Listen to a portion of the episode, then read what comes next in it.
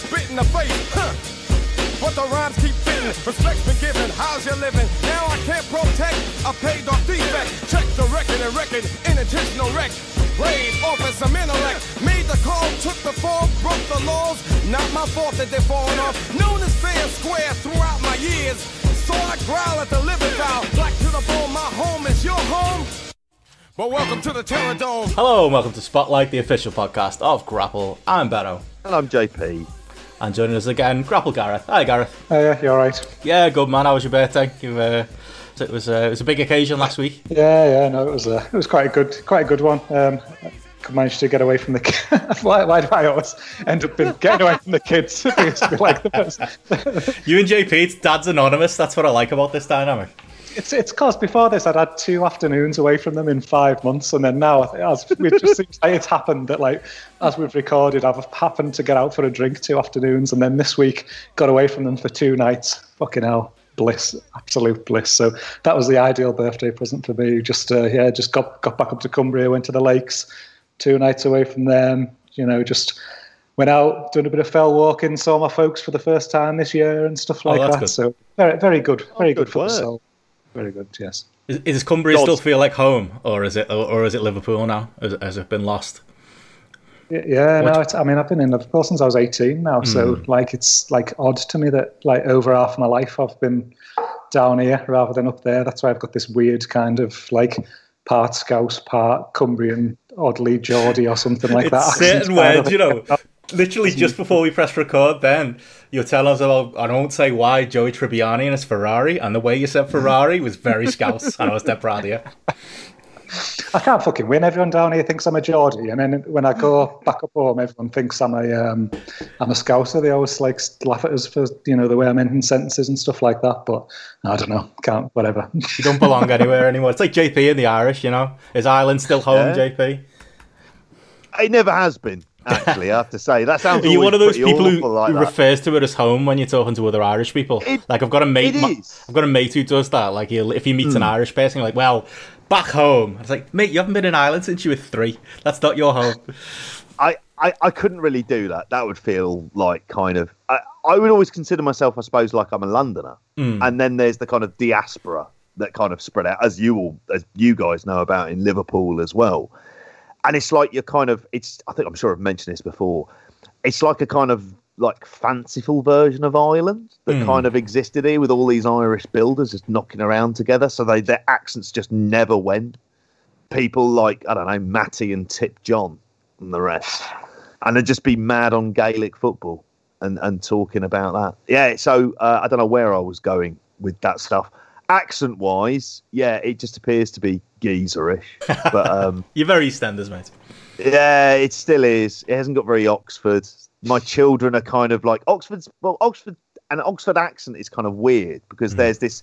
I've heard people describe if you're local Oxford, it's like the cross between a Cockney and a farmer because there's that bit of kind of west, kind of west of England influence as well. Mm. You're not far from Swindon where the inexplicably rival, uh, the inexplicable rivalry between the two cities comes out, and they won't even refer to each other by name, like like it's Schalke versus fucking Dortmund or something. you know, that's a real rivalry. yeah, was, that is. That's I, a proper real rivalry. And a shout out as well, by the way. I was on Eastern Lariat, mm. and I was having for their merch. Fair play, Strigger. One of the first things he's he's done is he's got a Schalke shirt with like Strigger on it using like the Schalke logo. And I thought, that's exactly it. That's what you do first up. You go, right, we're going to give it a go, but I'm getting a Schalke top there as well. So good lad, Strigger. Sounds like you got some ideas there, JP, no? Anyway. Oh, yes, yes. Um, yeah, I'm looking forward to the. Uh, when Me- Mecca Shote comes out with his football shirts, we had a good chat mm. about it this week as well. Ah, uh, it's something very near and dear wearing a lot of football shirts recently, but there you go. yeah, I won't put you on the spot any further. Anyway, what else no. you been up to, JP? Have you had a good weekend, mate? Um, yeah, okay. I mean, I've not had the sort of chance to go away. Mm. There was like a lot of sport I found on this weekend between a couple of hilarious Champions League games. Mm. I will say, I I've got real soft spot in my heart for Brazil versus Germany. Like I really do. I didn't think I'd get to see another version of it again so soon, but kind of even funnier. And it's the kind of ultimate arrogance of Barcelona, like Brazil, a side that thinks that we don't need to defend and we don't really need to change. We're kind of so much better. And a Bayern side that just sort of will refuse to do anything but evolve. And as much as it saddens me to see Serge Gnabry not playing for Arsenal, I'm kind of delighted for him. Well, he never got a chance anyway. Just ripping seven shades of shit out of him. I thought the Coutinho stuff was funny, and I've read today that that Coutinho, he had a bonus that if he wins a Champions League, and it doesn't say if it has to be for Barcelona, Barcelona have to pay Liverpool another forty million. Um, so that's something that might be happening. And I found the overall game hysterical and I was just like messaging my, my son throughout it, going, Are you watching this? Because he remembers the Brazil Germany game. Loved that. I found Man City going out hilarious as well. I had a good laugh Oh, at that. Oh, yeah. Man United going out of Europe, hilarious. Wolves less so, but I really wasn't bothered in the first place. but Man United going out, funny as well. I'm not one of these people. It's like I should be supporting home nations clubs. Fuck that. Those days are done. We've been in Europe long enough. No, I'm not. I'm not interested in that. I wanted Atalanta to, to win the Champions League. Failing that, Bayern knocking seven saves of shit out of PSG will will happily substitute for that. Did they, did they ever tell you, JP? You mentioned Brazil then that I've seen Brazil play live at Goodison Park. I assume you weren't in uh, in Liverpool at that point, Gary. What? Nineteen, and it was nineteen ninety four or five. They played Japan in like a. It was like I remember it because it was like the Umbro Cup or something like that, and like different teams sponsored by Umbro, whose kits were they by Umbro played. Genuinely, I saw Ronaldo play at Goodison Park. JP, that's that's. Who, else can say that? When I was what? 11, I want to see something like? Ronaldo's reaction to the immediate vicinity outside of Goodison Park. is what I want to see. Oh, it was a terrible game. Dixie Dean statue, not the statue, that shop across the road, that frankly looks shifty as fuck. That could be any of the shops around that area, to be honest, mate. That's true. There's a, I don't know, maybe that was it a working man's club that's kind of around the corner. There's several of them. There's several of them. Yeah, But, yeah, the game itself was like proper house show stuff, though. It was like no one cared. I'm sure it was a nil Yeah. nil, or maybe it was like one or two nil. I don't remember really. Um, but yeah, I've seen Brazil, so that's pretty cool. good lads. but it's always fun seeing them get a kicking, though. They did get. I don't know if you guys got bought. I always used to get. I always preferred Argentina to Brazil because I always preferred Maradona to Pele. I, I, it sounds bizarre. I've got quite a strong dislike of Pele, actually, because the thing that people don't quite often say is, you know, all these goals. He played up against shit for a lot of years. Yeah, Let's be brutal yeah. about it. Who was he playing against? Uh, what was the standard? 50s, 50s football's wank. The end. And I, and, I, and I can't accept an argument. Yeah, just they were old men. Like, oh, Stanley Matthews played till he's 50. Put him in the 70s. Maradona's up against hardened Italian defenders who are beating the shit out of him. And again, it's another recommendation to watch the Diego Maradona documentary if that kind of stuff is your bag as well. It's like But yeah, I always preferred that. So I, I always found Brazil very arrogant, and it was particularly worse over recent years about them being like the best side in the world. So there was something about seeing them humbled. I'm a, I might just be a massive prick. When they were crying, I was laughing. Um, we signed Per Saka at the end of that as well. Yeah, it was all good. I don't even know where to go from there. I was gonna say probably like a I've got other sport I could go on about. UFC, snooker. Well, there it's was like- a lot of action there. It's like wrestling, isn't it? Because you know, like over the years, you know, standards change, and a you know, five mm. star match is, is no longer a five star match. Like a five star player is no longer a five star. That's why Meltzer changed the scale, Gareth. That's why we need six, seven, eight, and nine, and ten stars on the app. Um, standards have changed since the sixties and seventies. No comment. The eternal question. Do you watch any of the footy of the weekend, Gareth? I was going to say as well to plug, we're going to uh, launch our Grapple Fantasy Football uh, League as well on the uh, official Premier League.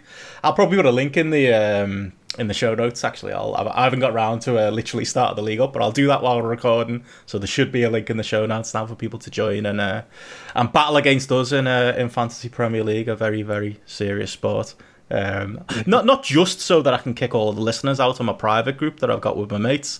That like Uh, it will move me up eight or nine spots. I'm not gonna lie. If the listeners left my uh, my private group, but you know, I'd, I'd like to have a grapple group as well. Yeah, no, that was uh, this.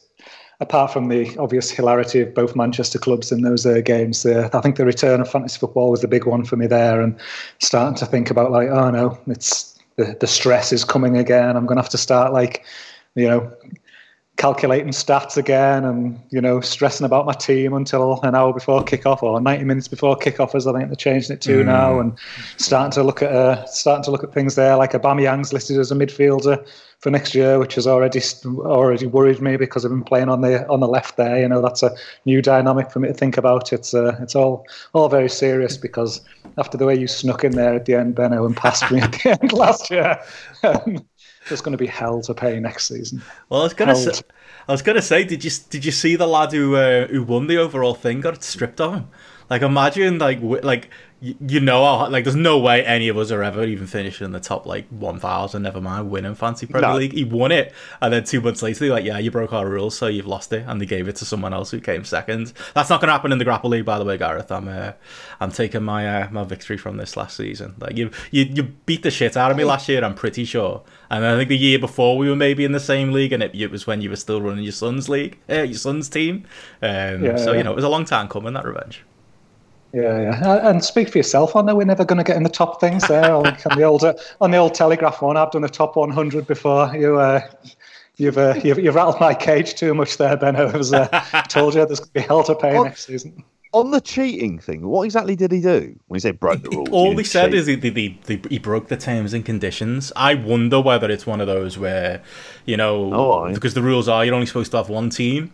So I'm guessing that maybe he was someone who had like 10 different teams and he was just playing the odds uh, and he won because of that. I actually don't know, pure speculation. Oh, right. So it's all that episode of Only Fools and Horses where Del Boy wins a trip to Spain and Rodney has to pretend to be his son. I, don't, I, don't, know if you remember that. Yeah, yeah. I don't think the prize is that good, mate. I think you win a digital camera and that's about it. Oh, okay. But I mean, like, I would say like take the Jesse Ventura line when it comes to cheating. Mm. You hmm. know, win if you can, lose if you must, but always cheat. like I, I, think that's like you know, you're not playing the, these days it, with you two especially, and this this season's been somewhat eye opening for how mm. the hmm. whole fantasy league thing works. Doing it properly, like you two are fucking mercenaries when it comes to this stuff. Like I'm already angsting about whether Michail Antonio is going to carry on the rich vein of form that he finished the season with, or what's going to happen. Is everything going to go shit in the next few weeks? I'm generally terrified to pick Arsenal players because we're just a fancy Newcastle at this point, just going slightly mental from the inside. But um, yeah, yeah, that fantasy league stuff is a bit addictive. Well, I'm looking forward to it. We'll have like a prize or something for Grapple, you know, give give some uh, some cash out or something. Why not? Tenner in. When I go, Let's go just do it. Let's go big boy with this stuff. Yeah, maybe for a private league. I don't know. I said this about the G1 Pick'em. oh yeah, the we should do that as well. The G1, if you could get a thousand, like a thousand people put twenty quid in, and you're arguably winning more than the G1 winner would have done over that time. I'm just thinking here about the logistics or legislation of like the gambling commission getting involved or something like that. That's why you only win a camera when Are you're in listening to this? Probably not. it's between friends. Some bugger, some bugger will lose and grass you up. Ah, oh, for fuck's sakes! it's a tenner for crying out loud. Always a money. I'm just trying JP. to add a bit of flavour to, to, to the FPL rules. Uh, well, while you were doing that this weekend, I went to uh, a little day out on Saturday. Went to um, they got like an arcade bar in Liverpool city centre. I think there's one in every city centre now. You know where they've got like retro oh, games yeah. and stuff. a few games of uh, WrestleFest and uh, and WWF Raw. Classics is still the best. Raw was on the Mega Drive, I think. Yeah, it was on the Mega Drive. Yeah. Um, WrestleFest was like the full like setup and that the, the, you know the four joysticks where like two of them don't really work properly anymore, and you've got like you know it's been it's amazing that game though because it's like it was made in the 80s, and I've always thought, like, as far as graphics go for wrestling games, it's up there. I know it's very, it's cartoony because it's 80s wrestling, but, you know, Yeah. LOD, Boss Man, Hogan, Warrior, Curt Hennig, Is it, like, the, it, is it the earth, earthquake one? Yeah, earthquake yeah. on it? Jake- ah, I remember that. Yeah, And you Zach and you fight DiBiase and Andre the Giant at the end. that's it, yeah. I remember, like, in, Mate, like I bunked off school to go to the Trocadero to play that game Amazing. Paul Brown, who I've also mentioned on here before. the legendary Paul Brown. Oh yeah, yeah. it was glorious stuff, mate. I, I remember going It on holiday in like 1996 and going to Mallorca and them having it like on the resort where we were, and I literally just spent my entire holiday savings playing the game every day because I knew I wasn't going to get another chance because it felt. I mean, obviously it had been like what six years, but it felt like a a game of another time that I was never going to find anywhere else. I'd love to play that on like a PS4 Hmm. because it was. I mean, you could be LOD, couldn't you? You Hmm. had. um Oh, who else was on it? Was it Earthquake? Did they Yeah. have? um Hennig, um, Did they have a Kerry Von Erich on there? I don't Didn't have Texas so. Tornado, did they? No, Jake the Snake was on it. Jake the I Snake, remember. Yeah. Boss Man, Warrior. It's like it's it's it's like your stars of like late 80s, early 90s. were you ever WWF. Hogan or Warrior? Because I certainly fucking wasn't. I was to be fair. Anyone but Uh, Demolition. I always like Warrior. I always like Warrior. He was my favorite at the time. If Brutus Beefcake was in the game, I'd have gone him for whatever reason. He was my favorite wrestler, uh, but Warrior was a close Yeah. second. that someone else I knew who was his favourite wrestler in um like WrestleMania six. Hmm. Around that time, he liked him. Who did he beat at Mania six? Who Warrior? Not Honky. Hogan. No, no, no, no, no. Um, yeah. Who did he win at? Rest- well, I do have to Hmm. Who did he ever beat? apologise. Who- 'cause who la- last week I gave a completely false result for Oh a match, yeah, which would suggest that I never watched the fucking thing at all. you were telling us that felt- started match with a thirty-minute draw, and you were giving me grief for not No, watching it. JP. Noah. No, I wasn't. I'm sorry. There you go. Yeah, all the same to you, is it? um, the, Don't move the heat onto me. yeah. Um, so, yeah, I and it was basically because it was kind of a flat finish. I think he had him in a figure four. This was He was Muto, wasn't it? Yeah. The bell rung, and I thought, all right, it's a bit draw, is it? Hmm. Um, and then I started skipping through the other post-match stuff to get to the Kenoh Go Shiozaki match, the 60-minute match that was just fine, which is, you know, is a sign of whether or not you want to dedicate your time to it. People like it more more than I do. But yeah, I gave it as a draw. Muto won, which now in hindsight looks like a terrible bit of booking. Looks kind of like a bit obvious though to Kiyomiya. I don't know if Muto's in the N1. I, don't- saw like a promo afterwards where he was like, and now I'm going to move into the title picture. It's like, you just lost a muter? Like, what? Odd. Yeah. Does it hurt your star rating, JP? Does it make it higher or lower? Can we can we believe anything you said last week? I don't know if I can believe anything that I, I, I, I've seen last week. I don't know if AEW really happened. I don't know what's going to be happening this weekend. Am I going to get it confused? Going to go, what happened in SummerSlam? And I was like, well, I was just shocked Cormier lost, frankly. So, you know, God knows what's going to happen. But did he? That's the question. Yeah, did he really? Well, I don't know if you saw that. I mean, he, he did lose, Yeah, yeah. but the eye poke was fucking horrible that he got in the third round. And it wasn't hmm. like, you know, it happens in fights and that and Cormier had poked Miocic, but it was basically couldn't see out of his um, left his left eye. And it was just bloody horrible to watch.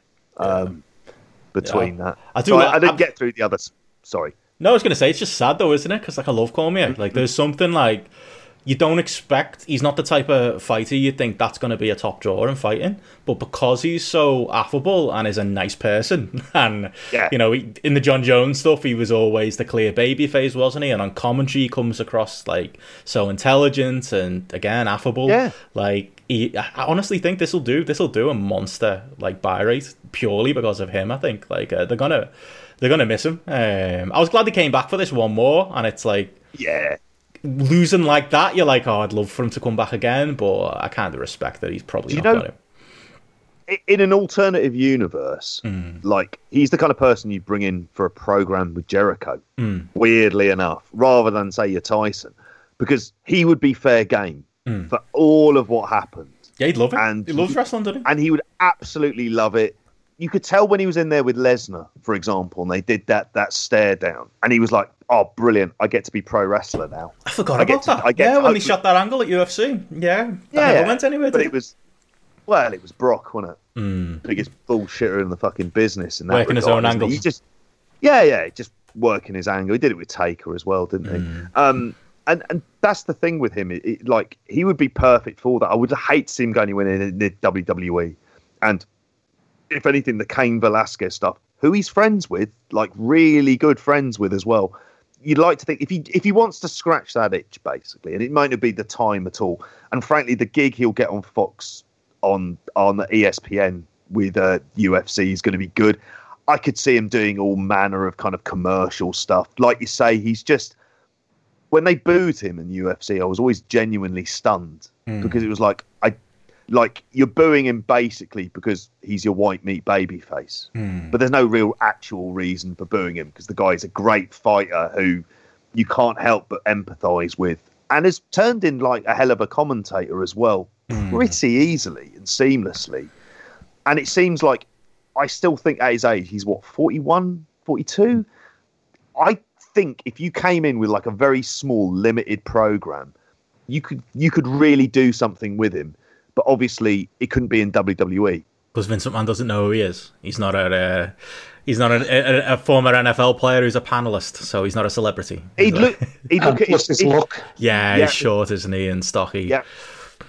yeah. Whereas you put him in there with Jericho, like, and he hits him with like you put him in there as against Hager as a build up to kind of it. Like, I swear to God, like, because he did some pro wrestling training, rather like Lawler. I, I don't know whether or not it's because if you're a collegiate wrestler, that's always going to be an option for you to go down. Mm. And it's and I think you know it's something that you always seem to be very passionate about anyway.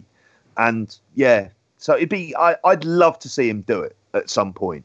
Oh. And I wouldn't be surprised if he did. Well, my mate just texted me about just as we were speaking there, saying Jon Jones had retired. I'm just sort of like googling it now, and I'm just thinking you could just Again. show, you could just show it, see him showing up in WWE. I think with his uh, with his look and with his with his track record He's as well, tall, he'd isn't fit he? right- He'd fit right in. I think Vince would love a bit of Jon Jones. He literally sent a message though after the main event at UFC saying he was looking forward to stepping it up with the big boys in the heavyweight division. what WCW is coming back? Yeah, well that's it. Well, That's where, that's, where, that's where the big boys play. Bellator. That was the lamest catchphrase, by the way, of all time, where the big boys play. Even as an 11 year old, I thought that was Oh. lame. Never mind what I'm sure you guys thought of it. Heenan used to always yell at it, didn't he? He used to say it like quite near the start when you'd see Nitro on. Um, was it Turner Classic Movies then? That it was on. Yeah.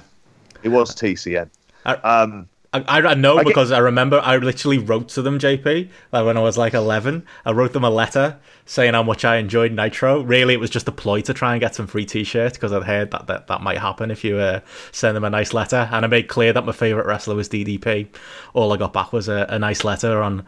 On, on it was from like the TNT UK offices, and it did have like the, the Nitro logo as like the letterhead, so I was pretty impressed by that. And I think it did have where the big boys play on the uh, on the thing, and I just got like this really like I've got it still somewhere, but it's just this really nice like secretary going, "Oh, thank you for your letter, Richard. We have noted that you are a big fan of Diamond Dallas Page. Please keep tuned to TNT to watch where the big boys play WCW. Thank you." And I was like, "Oh man, I thought I'd get some free shit out of that. Didn't work.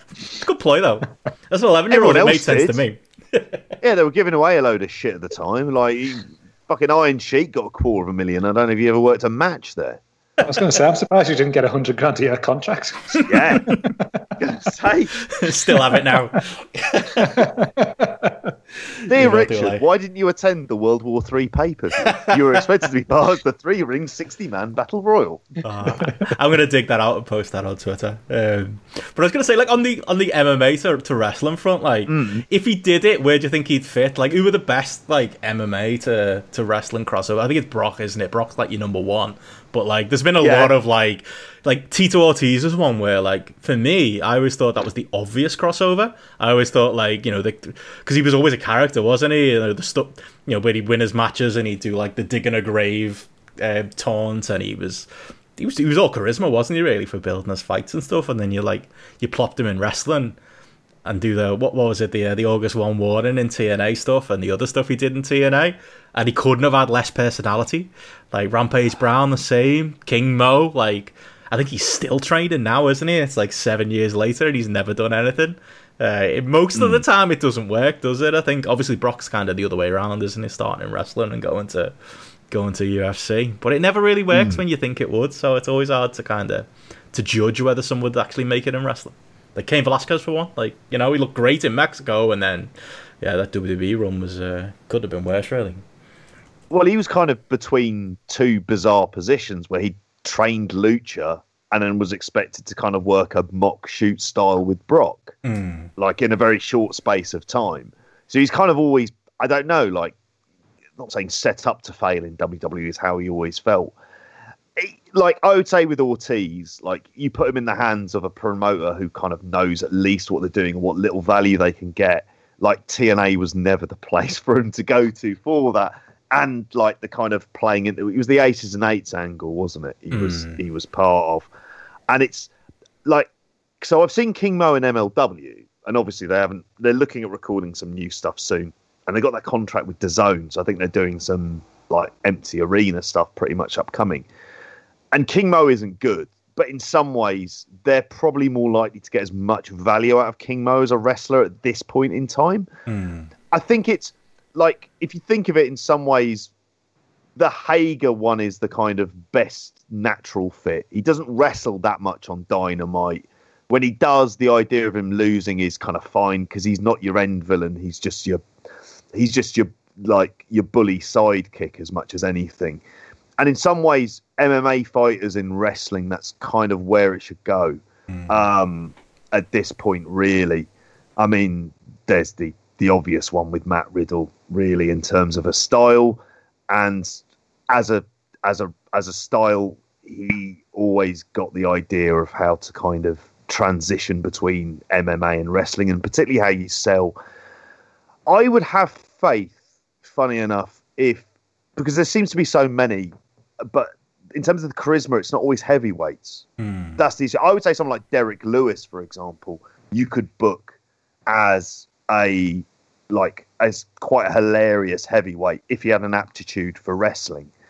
But it's hard to know that, and the heavyweights are there, but they're not always necessarily the draw as well in MMA. So Well, Conor, when you, know? say you say Conor, the problem then is is like unless you're doing the Floyd Mayweather Big Show, which That's was a hell of an do. achievement yeah, on what they managed to do, but that's really the only way to do it, and it kind of sets the template for it as well, doesn't it?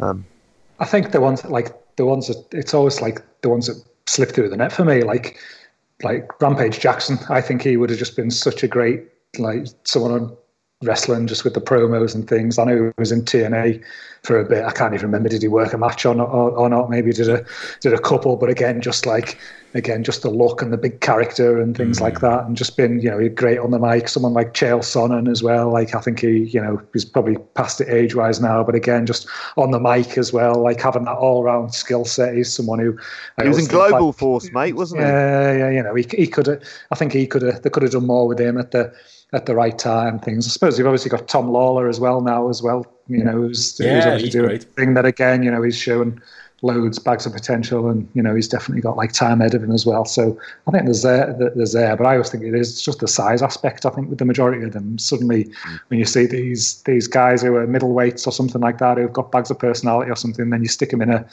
in a wrestling ring next to next to certain other people and just that body shape or size and things like that. They're just I don't know. They they suddenly look a different proposition to when they're like up against guys who are the who are the same weight and um, I don't know. It's a, but it's a, you'd, you'd expect you'd have expected there to have been more. I mean, obviously, you know, one of the things that we were we'll probably get on to talk about later is that Austin Bret Hart match and obviously Ken Shamrock in that one. You mm-hmm. know, like Shamrock's obviously was kind of the, the first big one. I know he'd started in wrestling and gone to you know gone to MMA and and come back, but you know he's probably the is he the benchmark or just Shamrock? I don't know. Like, Dan Severn, mate. Come on. disrespect for Dan the Beast here. Steve Blackman, no, he wasn't UFC. He was just a real. he's just a real man, uh, a real fighter. Um, yeah, Shamrock. Rousey, I suppose we're missing. Oh yeah, yeah. She was bigger- bigger she was good right well. away, wasn't she? Like she was like the unavo- like the thing with Rousey was I always thought that could go either way. Like they could bring her in and throw her in a shit mid card feud and not actually understand who she is and the draw she is. Really, like there's obviously complaints. Like you know, with the booking and stuff at, at points. But overall, I think they got Rousey right, didn't they? Like they protected her, she protected herself, and you know, her matches were always very, you know, uh, planned ahead and, and and staged in that way. But she was very good at what she did, and um, she was protected well enough, I would say, in ring by the people she worked with. Yeah, she's a really good example, actually, of someone that's uh, that's made it work. It's it's a shame to be honest. She left. I don't think she's going to come back either. Um, like there was definitely more mileage in uh, in doing stuff with her in a maybe in a more competent company. Yeah, there, there definitely would have been, and and I always think ultimately going in the way of a three way was not what people necessarily wanted to see. Mm. They wanted to see her versus Becky. Mm. That was the match that was there. That was the one that was actually being kind of set up, and that for me was always a thing that kind of tarnished it. They did as well as they've done in terms of those kind of very small minimal programs mm. with a big star. They've possibly done as well as they had done for quite some time. Because mm. most of the time, you look at Tyson Fury, that was horrific. You even look at Cain Velasquez Brock, like we mentioned earlier on, that was absolutely awful as well. Mm. Um, but you, when you mention Rousey, I mean, the one that I think should still be should be up there is Shayna Baszler mm. because just in terms of that transformation of who she is as an MMA fighter and just transitioning it into wrestling, whilst at the same time knowing how to kind of work that style and work, you know, work say a sleeper or an arm bar that she's not going to injure anyone during it, and she knows exactly what she's. You know, there's a hell of a lot of sort of competence, and she's charismatic as all hell, mm. really, in many ways, and she's just different from what they have and there's so much still they could do with that, and it just feels like that will never be the case. Yeah. And I hope Colby Covington doesn't go into wrestling because he seems like an awful prick of a man. Yeah. Um, Just wearing a Trump hat doesn't make you a great heel. Um, let's all agree on that. It's the most lazy fucking heat, isn't it, as well? Yeah. He appeared it. in TNA. I wonder if Henry Cejudo will ever come back to UFC as well. Fingers crossed. Eh? He look, yeah. Well, we've, I think we've just stolen a, a roundtable topic for you there, JP. Uh, MMA fighters in uh, in wrestling. I think you could get, get some get get Will on, get some uh, UFC journos on. Could work that. Have you got another I'd one be, of them I'd, coming up, by the way? Uh, we have, yeah. We've got one coming up. Um, it'll be uh, by out by this weekend. Mm. So uh, doing one at the end of this week about AEW. Okay. And sort of a bit of a deep dive into a lot of areas around AEW as well. Mm. So uh, yeah, have a have a look out for that. Probably very late Friday, early Saturday. Oh, great stuff. Um, well, yeah, we're going to talk a little bit of AEW TV ourselves later, but before we do, I think this show is going to be more of a. We're going to go through some of the news and uh, maybe preview this uh, alleged big SummerSlam weekend coming up as well. But yeah, if we're going to talk the news, lads, I think there's only only one place to start. Uh, welcome to the Thunderdome, lads. The uh, the WWE have done it again. They're grabbing the headlines, lads. It's a it's a Thunderdome, whatever a Thunderdome is. They're uh, they're apparently making the Amway Center into like their home for the next little while. They're, they're moving because the problem is, you know, during this lockdown period, it was never the booking it was never the show, you know, it was never anything that they did. It was just purely they're in the performance centre. That's the reason all the ratings have gone down. So instead, we'll move it to the Amway Centre. We're building a Terrordome. Uh, sorry, Thunderdome. Terrordome would be a better name. Um, the video set, I think, is it? Boards, pyros, lasers, graphics, drone cameras. They're gonna have fans in a virtual like uh, like what the uh, what basketball and baseball have been doing in uh, in America, where there's like video walls with uh, with different fans on. I'm um, looking forward to you applying for that, JP. Uh, and I think they're mm-hmm. carrying it on through SmackDown, Raw, and, and pay per views. There we go. Everything's saved. Kevin Dunn's in charge. I saw him uh, doing some interviews and doing the rounds too. Uh, they're gonna uh, they're gonna bring. He was the, doing uh, interviews, was he? Yeah, yeah. There's a little bit of a, a Q and A, a bit, a few quotes from him, I suppose. Is it? It's still. I mean, not. No one's grilling him on. Uh, so, mate, why do you need to do 27 camera cuts per 10 seconds of show? Yeah. It was more just him talking about. Well, the WWE of uh, we're the leader in broadcasting, and we're gonna we're gonna improve things even further. You know, typical stock lines. Um, but yeah, there we go. The uh, the Thunderdome's coming. Uh, excited, JP? The, the Thunderdome I've got in my head could be hilarious, and it involves. I mean, I, I'm aware that at WWEThunderdome.com they will be asking fans to send in submissions.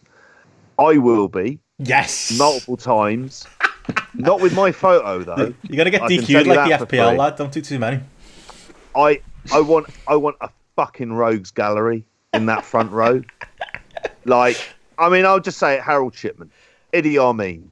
Like, I think go big. I want to look at that front row and go, that is fucked. What I'm seeing at the minute.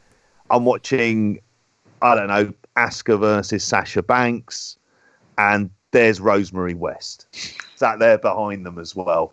I mean, it may distract because it'll be awful because it's Kevin Dunn and I've zero faith. He hmm. knows how to build a big set. Like they still haven't mastered those fucking shite laser graphics they do, and I've always got an image of Asuka's of the masks that she used that they always send to project. That's just terrible. Um, this is going to be awful. I mean, I'm assuming again Thunderdome. They're not off this Mad Max kick. It's like they watched Fury Road and went, "Do you know what? We're going to go back and watch the originals." and like he probably ignored the Road Warrior, which is a cracking chase move. He just went straight to the Thunderdome, probably because they went, "Oh, Tina Turner's in it." Sat down, put that on, and then they thought we're going to use this. My recollection of the film, and I could be wrong. It's been a very long time since I've seen it. Were there lads floating around using chainsaws inside there? There was a big bloke that died in there, I think, at one point who Mel Gibson fights Yeah, yeah. Probably probably anti-Semitism at the heart of it, maybe that sort of fueled his anger. Um, Fits the WWE. yeah, it would do, wouldn't it, as well? Um, so yeah, the I don't know where I'm going with this. Um, it's going to be fucking shite. But like I say, please, listeners, if you do one thing, any entries you send in, they need to be troublesome. They really do. They need to be bad people showcased on the front row, all over Fox, all over USA Network. I want people switching in. They're seeing Dahmer. They're basically seeing the cast of Manhunter, uh, Mindhunter in there as well. Like awful, awful, awful people. Just get them in there. You putting your application in, Gareth? I just want people holding grapple signs up. Download Yes. grapple now. That's what that's what I want. If anyone manages to get one of those on, there's a there's a there's a small prize in it for you. Guerrilla marketing. The Ogdens will get in. That's what I want. If, you, if you're WWE, that's what you do. You go to the Ogdens and go, listen, lads, we, we, need- we need a bit of atmosphere in these shows. We need Jeff and Andy. And they could get the claps going, hold up some grapple signs, a couple of craft ales. Like, I think I'd watch, I think I'd be well more into the show. then. Yeah, I just want to see Andy's hands on a screen, just clapping and just just watching the other like TVs shake next to it, kind of thing, as he booms out one of those claps. That'd be that'd be awesome. But and then if he could turn around and bollock the virtual Dominic Cummings that sat the other side of Jeff, then that would be like that would kind of round everything up.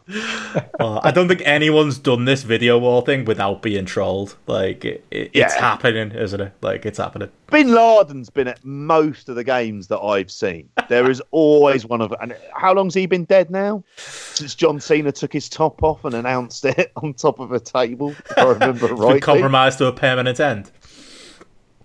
What That's a what said, wasn't it? fucking announcement to give to people. Um, I just remember being on Charlie Brooker saying this is the way that the world found out about Osama bin Laden. Um, Arsenal season ticket holder, wasn't he?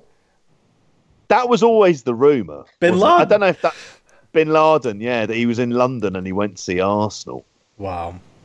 I'm wondering what version of the side he saw because if he went in some of the end of the George Graham years, that 94 period was bad.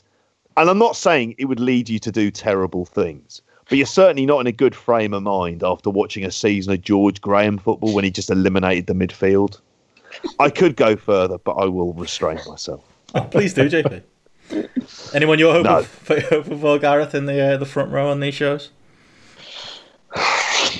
No, I mean my mindset was just totally the same as JP when he was. As soon as it's Thunderdome, I'm just thinking Mad Max immediately, and I'm just thinking like, at least, well, at least Vince's lockdown film watching has got up to like 1985 sort of thing, so he's catching up. he's get he's getting there from uh, Great Balls of Fire or whatever it was two years ago or something like that. You know, is uh, is is getting a bit more recent. But if uh, if anyone's got any recollection of um, Mad Max Beyond Thunderdome, what I'm looking for is Braun smashing the mask off the field, fiends to reveal it's actually Eugene under there, which yes. I think you have to have a pretty pretty good memory of a uh, pretty good memory of Mad Max to uh, get that one. But uh, do you not remember that, JP? It's sort of come flashing back in a in a sort of Proustian type way.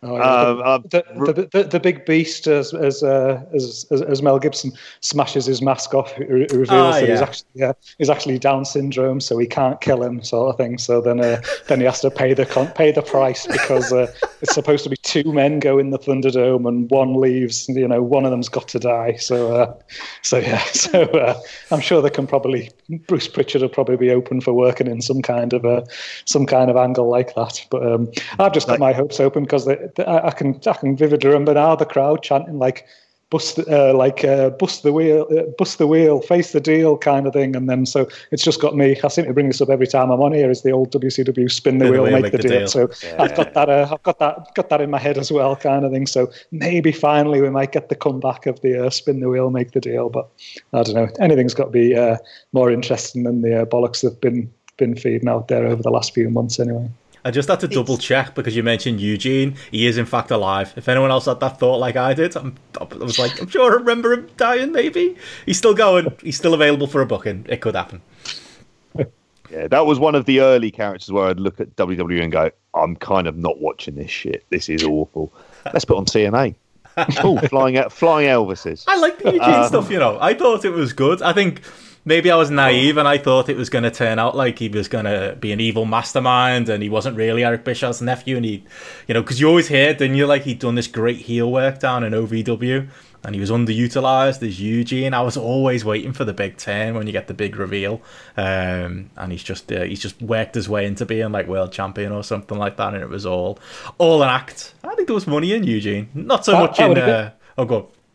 That would have been amazing. That, that, that's you see, that would have been the best way for it to have evolved the character. So quite clearly, they didn't do it. Yeah, of course. And instead, we got him on Indies doing Eugene, a U dash Gene. It's one of the worst like WWE knockoff. Like the only one worse than that is Kahoney when Balls Mahoney went to TNA and had to uh, uh, when they did that um that like their version of One Night Stand and they couldn't call anybody by their names like just Hardcore incredible justice. Yeah, yeah, Justin Credible was like PJ Walker and yeah, Balls Mahoney was Kahoney's.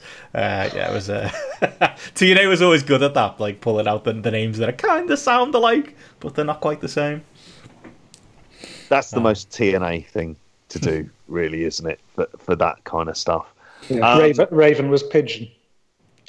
uh, regarding the Thunderdome, are the PC not like going to this as well? Is it going to be a mixture of them and virtual fans and mm, perspex? You'd imagine so. Yeah, to make noise, maybe. I don't know. But nothing's been said. are you going to trust virtual... the fans because, like, things could be said? You know, you get the wrong person on that stream. Uh, oh, no way am I letting the general public. If well, I wouldn't, but like, there's no way you'd let them involved in mm. decision making like this. I wouldn't try. I mean, not if you're doing it from a business perspective. Me being me, yeah, obviously, I want to see this all day long. I want to. I just want to see what the fans can do to hopefully kind of like almost ruin the show. Um, at time, you know, so I am just hoping for Leslie Grant and like Gareth on Twitter. SmackDown. Oh, sorry. Oh yeah, Leslie Grant. That's what we do. Dirty Dan. So Barrymore suggested somebody put a photo of Savile and Rolf Harris sat down together. this is like problematic um, pro wrestling all over again, JP. It, it is. I mean, if we can get Raw, if we can get WWE in trouble with their advertisers, I take that as a moral victory. so, like, yeah, Go bad, people. Just go bad. Take out your angst on WWE. How this- can you punish them? This is just me and JP talking, by the way. Please don't sue Grapple. Sorry, Gareth. I was, I was going to say, don't get too excited anyway, because you know it's going to be 20, 20 blokes from Evolve who they've put like Yeah. s- put in merch kind of on there anyway, kind of thing. All But- wear So the they, same they are going to be there. Well, they, they've got that li- that valuable tape library now. Hmm. I resubscribed to the network just. Well- for the Evolve footage. that was the next uh, story I was going to go into. Oh. So yeah, good, uh, good segue there, JP. Might as well cover all the WWE news in one. They have. Uh, it has finally happened. Evolve, Progress, WXW, and ICW are uh, are on the network, and yeah, it's. Uh, it felt like this was a big story two years ago. Remember when all we cared about when we talked about Brit Wres was like, ah, Progress are selling out, like. Does anyone care now? how, naive does that feel now? Like we've got bigger problems than uh, than progress selling out and going on the network. But it's finally happened. They uh, after years of talk of Vince being hot on it and then cold on it, and the story was they were gonna have these different network tiers where they've got the free tier now, and there's gonna be the nine ninety nine tier, and then there was gonna be the more expensive tier that would include the indie tape libraries, uh, and it just never ever came to fruition. Uh, like I say, I think the Observer, like one month to be reporting Vince is back on board with doing that, and then the next one is like, yeah, he doesn't care anymore. Which I'm not throwing shade at the Observer. I can absolutely believe that was the that was the case, and because they've seemingly ditched any plans of doing a higher network tier. I think they're just looking to outright sell the network wholesale to a, a big company at some point. Um, they've just gone ahead and started doing it. And my, what a selection of shows we've got, lads. It's, uh, it's not really a random Manchester Progress show, a WXW show that's not even in Germany a, a couple of evolved best ofs, and best of all, Jeff Jarrett on an ICW show because you know you have to have the Jeff Jarrett tired. Uh, yeah, not particularly the most uh, exciting lineup here, but it's uh, it has happened finally, JP. Yep, uh, chef's kiss to Jeff Jarrett again, because you know that he was involved in it, or it was an idea. Oh, Jeff Jarrett's headlining it. That's what we will do. it's difficult to know what the criteria for picking shows really the is. least nonsense because possible. That's. Do you know what? I was going to say pretty much the for. same thing. It was like, okay, which shows have we got sex offenders at at a, at a minimum? Okay, these are the ones we'll go with. I honestly think that's what they've done. Like a random Basically- progress Manchester show. Like I know it's got Walter Ilja in the main event, but Yeah. like yeah, Well, it's a funny one. It's a very. It's like it's what you think of as a soft launch, isn't it? As well. yeah. So, like, I could see they're just putting it out there to see how many people watch it. But the problem is, these shows, I, and I don't like of the shows generally, certainly like the Progress one and the ICW one. Mm. It's not like Glory Days ICW, is it? Mm. I also understand as well they cut a lot of Grado's entrance out, which Oh. hits upon the eternal problem of all of this is the lack of music and the atmosphere. Mm. And with the benefit of hindsight, if you, everyone stuck to the guns and said, "Look, when you buy the footage, you can dub over it with whatever you want," that's entirely up to you. But we need to do this in order to maintain the kind of live atmosphere. Um, I'm a bit wary that they might change their mind again before going sort of all in with uploading all of the content they have. I think it's more the idea that like they might look at it, not see impressive viewing figures for those first few, and then go, "Well, no one wants to watch it because they don't like the presentation," and he gives them the kind of easy out for it because it's not like they're putting any kind of real promotion behind it as well. Hmm. And that may not be the time, but there'd be a lot of people you'd want to say, look, we've got these full collections. You might well have subscribed to them for years. And it's just another way of trying to entice people in. But I can't see anyone signing up on the back of these few shows. I mean, I like Keith Lee enough to watch an, an Evolve's best of special of him. Nah, that's fine. Um, you know, there isn't anything necessarily to kind of get excited about. And like you say, there's shows that all feel, frankly, like they're kind of past whatever peak for the most part that the company's kind of had. And like you say, it's two years too late. A- And yeah, there might be some small idea of like I'm on here as well, but if you look at all of the footage they have, like pretty much most people who ever meant anything to a degree within the 70s, 80s, 90s, 2000s, the 10s, and now the 20s are going to be focused in some way. And I fear this stuff will just get lost down the whatever the Global Wrestling Federation and USWA vaults that they've got there as well, and it just becomes a European thing. The, it's like that moment has passed where it would have had any inherent value. Yeah, and yeah, what do you make of the, the selection, Gareth? Were you at that? Um, were you at the Progress Manchester show that's on here? The uh, the random chapter with uh, with Walter. I remember that being a very good match live. Can't say I'm desperate to, to rewatch it on the network, but yeah, that's a that's a choice, isn't it? Uh, it's just odd. It's just a really, really chapter ninety two apart from twenty nineteen. Like, is that what you your best foot forward with putting progress on the network? I suppose it's after they changed the music the second time, so maybe that's what it is. It's an easier edit, but yeah, odd.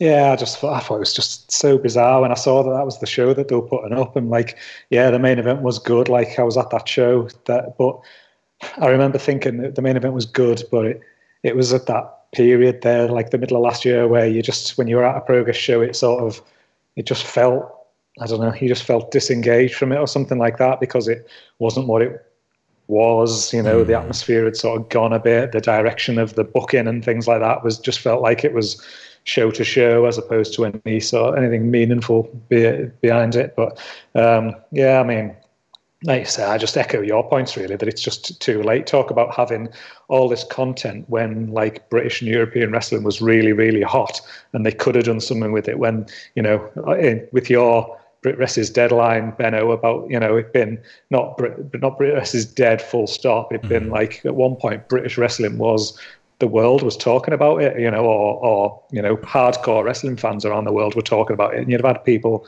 absolutely you know thirsty as anything to be you know watching um, some of the you know some of these shows from these promotions at that time whereas just like right now it just feels like especially great now kind of thing so mm-hmm. so what you know yeah obviously especially now and then obviously the you know you know the the restrictions that it comes into what you can show and what you can't and things like that. But I mean, I was just laughing because I went on the network this afternoon just to sort of see what was up there, and it's got like the the trending now on the whole of the WWE network, mm. and like there's some some mini documentary on there is trending trending first, but then it's like the number two thing trending on WWE network is the best of Drew McIntyre in Evolve. Okay. So, um, so there you go. So some some people are watching it, and clearly trying to uh, trying to buy into the uh, buy into the champions uh, past, but brilliantly. Number three is ICW's Shug's House Pie Five with a, with a with a picture of Jeff. Of course. And, and then number four is SummerSlam 2019. So rather than rather than prepare, watching like last year's SummerSlam, the masses out there on the WWE network are talking into a bit of Jeff Jarrett on ICW to uh, to uh, just uh, ease them into the into the, the weekend. But interestingly, as you go through that, you've got that Evolve special, you've got the, the ICW show, which uh, was mental to me that that's third, but then it's WXW, and then it's Progress. So like Progress actually, you know, last out of you know Evolve, mm. ICW, and and WXW there. So again, I don't know if that's. Uh, the show itself, or whether it's just a case of I don't know the the, the appeal of progress, or you know, um, well, it's uh, conclusive proof of the appeal of Double J. Well, we've had that confirmed. Is it, is it just Jeff? You know. Well, he's up there. Basically, he's he's almost as popular as their champion as their main champion. So, did um, you watch the show at the time, JP? I feel because I thought we reviewed it on BWE because there's a couple no. of ICW shows we've definitely reviewed where, full confession, I've probably watched on three times speed just to get the fucking get through the fuckers. Um, that's how much I think of ICW's product. But I feel like we've had the conversation about that Jarrett appearance. I'm sure we maybe, or maybe you watched like the main event. It sounds like something you'd do. Yeah, I might have watched that and completely skipped everything else. Like. uh, which is a shame because I actually liked one of the commentators. Funny enough, I think Billy Kirkwood. There was a lot kind of good about him for it, but it's I don't know. Is it? And this is the other thing as well. Is the is the ICW popular? Is the ICW stuff popular because are the fans going at all mental during it? Maybe it's just got a bit more of an atmosphere. Mm. Have they complete? Didn't they always use their own themes anyway? Didn't they? ICW? Not always, but yeah, for a long time. Well, obviously not like Madonna, like a prayer. Yeah. But like like the other stuff as well, and that yeah, eh, eh, like the appeal of Grado is going to be kind of household name without uh, yeah without without that kind of intro on there as well. Mm. I'll be yeah. interested to see how long this keeps up for. I, t- I tell you what, though, the uh, the analyst at the back end of the WWE network there, he's got to be looking at that best of Drew McIntyre doing so well, looking at Jeff's face doing so well, Grado on that show.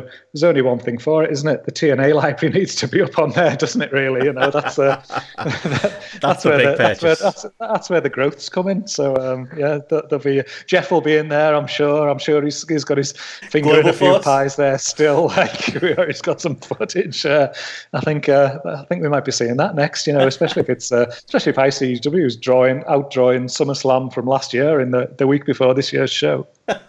Yeah, Maybe his big plan is is that he'll take over from Bruce Pritchard, inevitably. He'll wait to see he'll win his lawsuit then with Anthem as well. Try and control that TNA library, get it in there as well. I'll just say it, something happens to Vince. Power vacuum. And maybe he'll do better than what Raul Sanllehi's done at Arsenal. He's gonna been found out for being a shifty bastard, but just work his way to the top. And then it's just Jeff running wrestling again, isn't it? Jeff Double J versus Tony Khan, the battle we never knew we wanted. He's always the one man last standing, isn't he? Um, but to be fair, there was it was in the Observer this week that Chikara had been trying to sell a library to WWE. I don't think that'll happen now. Um, but yeah, wouldn't surprise me if that Global Force uh, lawsuit court battle or whatever it is that's going on right now ends with uh, Jarrett getting his tapes and going to the uh, going to the network. Uh, yeah, it's coming. It's coming. Yeah, they, to be honest, they've softened, softened people up as well. Though they do a lot of like those table for threes and stuff, where like TNA comes up. Does it's almost like they talk about TNA like it's this company that used to exist, and whatever Impact is now is like a completely different thing. Like, yeah, it, it, it exists in uh, like, well, for example, Abyss was on SmackDown this week. You know, uh, there's a lot of uh, a lot of lot of pe- people, uh, a lot of ex TNA people in charge backstage at WWE. It seems at this point. It's so it's so bizarre that isn't it? There's all these TNA people backstage just as the WWE's gone to absolute erratic shit. That's the. I always say that about TNA, right? Like everyone who does a Oh. shoot interview and comes out, it's like, yeah, it's a shit show, it's terrible. But literally, apart from maybe Paul Heyman, every other big name in wrestling or like book in mind has gone through TNA and had some power at some point. It's almost like none of them knew what the fuck they were doing, um, and then they've all ended up yeah with power in TNA. Like th- at this point where like ratings are the lowest they've ever been on SmackDown. As much as I enjoyed it personally, you've got AJ Styles and, and Jeff Jarrett opposite each other in the ring with Joseph Park stood in the corner looking like it's 2015 TNA. Yeah, maybe there's a maybe there's something to that argument. We uh, It's weird as it's weird as all hell, isn't it? But did, there's get, no. did your heart go a little bit, JP, seeing uh, your boy from TNA on uh, on well, the WWE program? what what I always remember about like sort of Joseph Park stuff, um, because he was his lawyer, isn't he? Is that Um, the, is that the same? His brother. Oh, oh, AJ's AJ's lawyer. Yeah, yeah. AJ's lawyer? Yeah, yeah. But yeah, Um, in TNA, it was that whole, wasn't it, where Abyss went. It was a great angle. Like TNA I had little moments where they did really good stuff, and that stuff where Abyss disappeared and Joseph Park was turning up week to week looking for his brother Chris, you know, Abyss, and like no one realizing that it's him because he looks like um, what is it, Penn or Teller, whichever whichever one's the big one out of the two of them. Penn- that's what that's what he looks yeah. like to me. Like, and honestly, I'm not even lying. Like, I don't think I was even reading the Observer at that point. For the two first two weeks, I didn't realize that that was Abyss. It took me two weeks to go. Oh yeah, that's what this angle is. It, it's it's Abyss. I mean, it was obvious after a while, but like they did a really good job of that, and he was so good mm. at playing. Like, because he had that match with I think it was Bully Ray, where mm. It was the best performance you'll ever see from somebody where he's clear he's a trained wrestler who knows what he's doing, but he played an untrained wrestler so well. Like, you know, didn't know where he was in the ring, didn't know how to do anything. Like that to be fair, that character was a really I mean it ran its course, but it was a really good little um, angle TNA had going with that.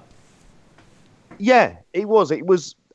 I mean, he was always a kind of easy component to build a very easy feud around. But I remember having such low expectations for it because it's TNA, and then being somewhat pleasantly surprised. And then I think they ruined it afterwards because they're TNA. Um, you know, the Scorpion and the Frog, except. They're both the scorpion and the frog, and they just decide to sting themselves for reasons to almost kill themselves and then get brought back from the dead. Um, Yeah, it's been around. It, it's coming up to twenty years now. In a couple of years for, Fucking for hell. TNA.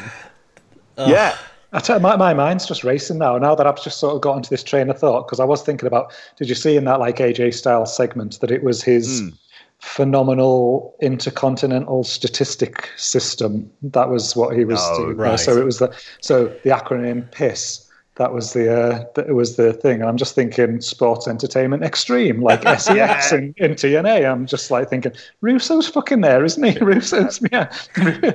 Vince has been on the blower. Like the ratings have got a tank in. What can we do, Vince? And like what you need is a is some uh, get get your TNA style acronyms in there as well. Like this has got Russo's fingerprints all over it. Sorry, I'm just now my my brain's just like running away here, just thinking like this is this is what's happening at uh, at Titan Towers. That's that's shameful that that's what they've come out with. Just an an acronym that spells piss. Yeah, the phenomenal intercontinental statistics system. Unbelievable. Oh Which Oh is also, God. I think it's a slide, obviously a slide at AEW as well, with like Styles doing his, this is the, the top five rankings, or, you know, th- these are the top five ranked people, and it's it's piss and a joke that, that, you know, that there's some kind of like ranking system for somebody to get an intercontinental title shot, but you're just like, yeah, I don't know, bottom uh, bottom tier stuff again. Well, Heavy maybe shots next. at Mucky Garner. Yeah. Maybe next time we'll just start off with Chris Harrington going Vince McMahon. Vince McMahon is a mad old cunt, and it just cuts over to the en- entrance to like of AEW Dynamite. Shots fired, people. it, it, it is the end times, you know. You've got got Abyss on SmackDown, Daniel McCarby on, on the WWE Network. Like that's that's just the world we're in now. Um, him off Martina. Yeah, it's uh, Yeah, what an odd world we live in. Um, but yeah, I don't think I'm going to be excited for uh, for any of that network stuff, to be honest. Um, and yeah, it's just kind of another indication of what on earth is of what is going on over there. Um, moving on from WWE, anyway, uh, let's talk a little bit about uh, some New Japan. Uh, and if you thought we were getting away from wrestle crap, then New Japan have today unveiled their voting for their uh, their upcoming uh, King of Pro Wrestling uh, tournament, and yeah, it's it's awful. It is so bad. Like it is just it's pure just. I feel like they're just bored, and it's like you know what, people aren't into this empty arena. Well, it's not even empty arena stuff anymore, but you know this quiet crowd stuff. It's a dead period. We need to eh, freshen things up and the way they freshen things up is to like do the worst polls I think I've ever seen. Like, does anyone really want to see, you know, Okada do a, a handicap match? Like your choice, the, the the voting Okada versus Yujiro. Like, so for one, you already don't care. like the stipulations are a one versus three handicap match. Or a lumberjack match with a leather, leather belt. I believe at this point Yujiro's winning in the poll on that, fifty-seven percent to forty-two percent. Yano and Bushi is another poll. A two count pinfall match for Yano and a five pound count ring out match for Bushi. Um, so I'm guessing yeah, you have to you win by getting a two count or I don't even know what a five count ring out match is. It's losing anyway. Yano's match is winning. Um, and the other one is Kojima Despi, where it's a finisher only match from Kojima and a no finner finisher match from uh, El Desperado. And the no finisher match is uh, is winning. I feel like a finisher only match is way more entertaining. If you're gonna do wrestle crap, that's what I want to see. Just spamming finishes like you're playing WWE 19 on uh, on Xbox Live or something. Um, yeah, it's just it's shite, isn't it? You got to call a spade a spade with this, and I just don't get where they're coming from. I think the only match that has bizarrely any potential out of those is Yano doing a two count match. Yeah, Could be quite funny in its own silly way, but that is a shocking indictment of what looks generally terrible. yeah. The Show Sanada thing was just weird. Oh yeah, because they I'm both like, proposed the same match, so they were like, "Yeah, we won't even have a submission match. Sound done." Right, okay. Like Yujiro Okada again. I've watched it once. It was, it was like the reverse. I don't know. It was like a reverse of a classic Okada match. It was a mm. relatively short match that felt like it was a lot longer, and it, was it was just the opposite of the Kenny Omega match in the Dome. So it's like let's see it again, but with some bells and whistles, with Jado and Gedo inevitably interfering as well. It's going to be mm. horrible. Is it set up for just Okada to win? I mean, my first inclination was I saw this and I thought this is quite interesting. Can a company have a nervous breakdown? because that's what this is. Is New Japan sentient in and of itself? It started make me really think of like Blade Runner, effectively. That they just appear to have, as, as a company, kind of had a collective meltdown at this point in time. Hmm. Because this is horseshit. I'm sorry. Like, there's a lot of nonsense in recent weeks in New Japan that maybe I kind of think to myself, I've stayed a bit quiet. I'm going to see how this goes. This is bollocks. Mm-hmm. This this King of Pro Wrestling thing is shit. It really is. It's a fucking terrible idea. I've zero interest. It, like you say, it just appears to be the best. The best explanation is they're just taking the piss mm. for a bit, and they're deciding to do that. I can't understand this because they're not. It's not even wacky enough for it kind of to be interesting as well. Hmm. It's not like they've gone completely batshit on this to kind of turn it into comedy. Like, could show Sanada be fun? It depends how long it's given. You know, you'd like to think Sanada's going to be forced to compress it into like 15 minutes or so. But that, you know, but I don't really have any faith. I like show, but I don't really have any faith that it's going to be any kind of a real substantial match for me to get. And everything else, like, oh, who's Desperado in against? Did you say? Is it Shingo? Kojima. Uh, Kojima. Fucking hell. I like Kojima from near 20 years ago, I might add. Like, oh, Jesus. No, I'm not looking forward to it at all.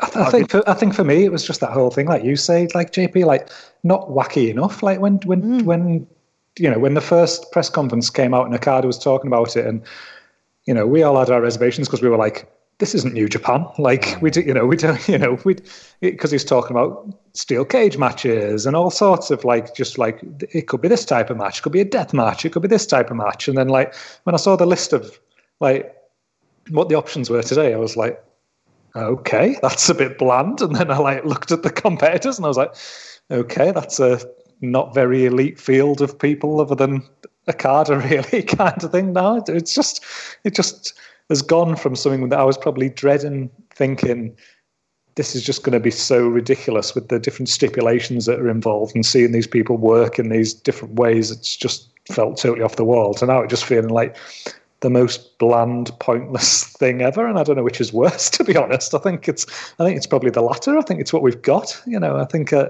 I think I'd have definitely been up for seeing a few people doing a bit more ridiculous things than just you know, like, oh, yeah, I can't use my finisher. Like, great. I know. It's just a match at that point, isn't it? Just without a finisher. Like, I, I, I don't get it. Like, it's just a weird time in New Japan. Like, I, did you ever think? And I, I never really cared to me how much. I mean, obviously the crowd thing's the other big thing, but like how hmm. much the imports meant to New Japan, because I'm not even that excited for the G1. Like, I think I'm excited for the idea of the G1 and having something to watch every day. But the reality is probably not going to be that interesting, is it? It's going to be New Japan Cup in in tournament form, um, in round robin form. Yeah, it's just an odd time, and yeah, I, I, I never really put that much stock in how many. You, you, you don't think of like a Kenta as an import, do you? But obviously he is because he, he's based in the hmm. US. You know, down to the likes of Jay White, who's not available at the moment, to to your Ospreays, to your you know your other people abroad. Like, yeah, I, I, I didn't realize that was such a big oh. element of maybe interest in New Japan because right now, like everything just feels blah. I mean, right up to Evil being world champion, which I really, I like. I don't always uh, enjoy a Kenny Omega interview, but I don't know if you saw in the Observer, JP. Uh, apparently, when he was doing his, um, it wasn't even an interview. It was like you know that college speaking thing he did the other week, um, where apparently he was having a go at. Uh, at Evil, uh, saying he, I can't remember what he said. He said he was like a, a Transformers villain or something like that. He's a Ghostbusters 2 villain, is how he described him, and said he's not up to the standard to be a world champion. I was like, wow, coming from Kenny Omega, that's pretty pretty strong. Um, but yet it goes right to the top, and just the overall, like yeah, malaise around New Japan right now. I just I just don't really care. Yeah, it really. I, I know the arguments around evil, and I will always stick to the idea of actually it's a three pronged thing. You've got your character, your storyline, but then you've also got the match quality as well. And the match quality for his matches has been nowhere near the level that's good enough for IWGP. That's for me personally as a fan. I look at the G1 and I kind of wish because it's so it's tournament season, so you've got the N1 that starts at the same time because Noah seemed hmm. quite determined to copy New Japan at times. but you've also then got the Champions Carnival with with All Japan coming up, and in a bizarre way, I'm more looking forward to aspects of the Champions Carnival because it's quite truncated and small. Hmm. But there's a lot less chance of some terrible matches. And I'm thinking Yujiro's going to be in that G1. Yeah. He's going to be in that G1. And we're going to long for the days of complaining about Yoshihashi matches in there as well. Honestly, it's going to feel like a fucking golden era compared to some of the shite that could be could be served up. Um, and I'm not even entirely sure if the whole thing's going to be going ahead anyway. And I know they cancelled the show the other day, which Yeah, does that show was that they're not going to take Um, any risks. Did Stardom cancel a show as well as a precautionary measure? I think that happened too. Um, I think it was an Osaka don't- show. What during the five star Grand Prix? Yeah, yeah. I Did think they had cancel one of those shows? They Right. had, they had a similar I didn't know issue, yeah. That. That's a tournament that I won't be catching up until the end, just to see if there's any what what good matches come out of it, as much as anything else. Just because there's too much, obviously, going on for that. I think they But yeah, actually. I, I'm just I'm, reading the. glad sorry. they're taking that safety precaution, but it's Hmm. it feels like it's still going to be a it's still going to be the same size blocks, isn't it? Yeah. It's still going to be, which for me, you know, a reduced schedule G1 would kind of go down a real treat, to be honest. And then they're looking at basically running two separate crews, aren't they? Yeah.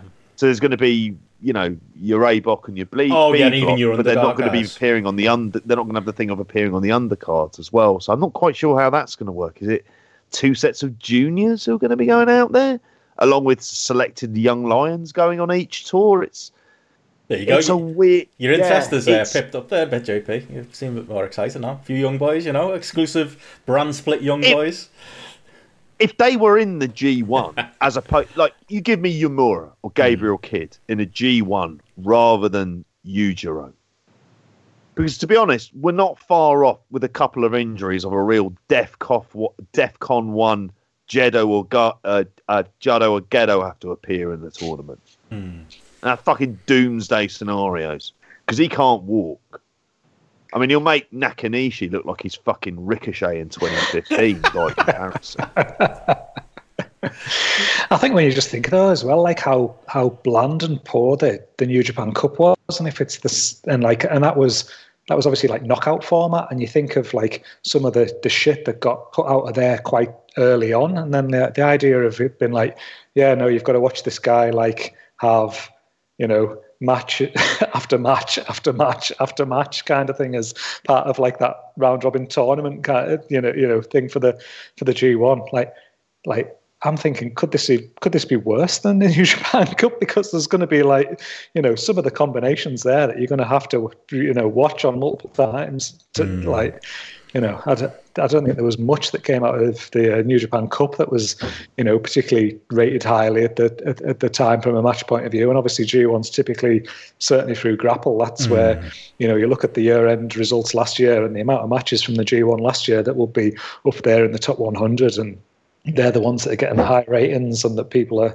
you know people are you know looking to to go back and watch. And I just think like is there anything they can do? You know, and uh, again, people have talked about things like can they bring in like guests to appear, but then obviously you've got the Noah stuff and the All Japan stuff going on at the same time, so that's probably kind of out of the window there. I don't know what the score is with getting people into the country from you know from New Zealand or something like that, where you know you've maybe got the you know, so again, it's Bullet Club people, isn't it, kind of thing, who who are over there. So you're just getting more of more of those people in. So I don't, I don't, I think for me, looking at things, something that was scaled back. I think the blocks had to be had to be smaller because if we're working with the same crew that we've that we've been seeing over the last uh, last couple of months since New Japan came back, it's it's going to be a G1, but in, in name only, really, as far as I can see.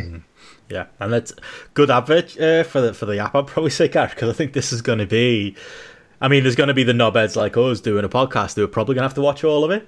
But if you're watching this tournament, it's going to be the pick and choose tournament. It's going to be the what are like the highly rated matches of this day. It's not going to feel like a G1 because I'm a completist with the G1 for the most part. I think there might be the odd match I'll skip. Maybe if you know if Goto ends there with Yoshihashi, you might uh, you might find me uh, skipping that one. But like overall, I'll usually watch everything. But I think for a lot of people, I think this is really going to be one where it's just going to be okay. What are the recommended matches? I'm not. I suppose there's no no.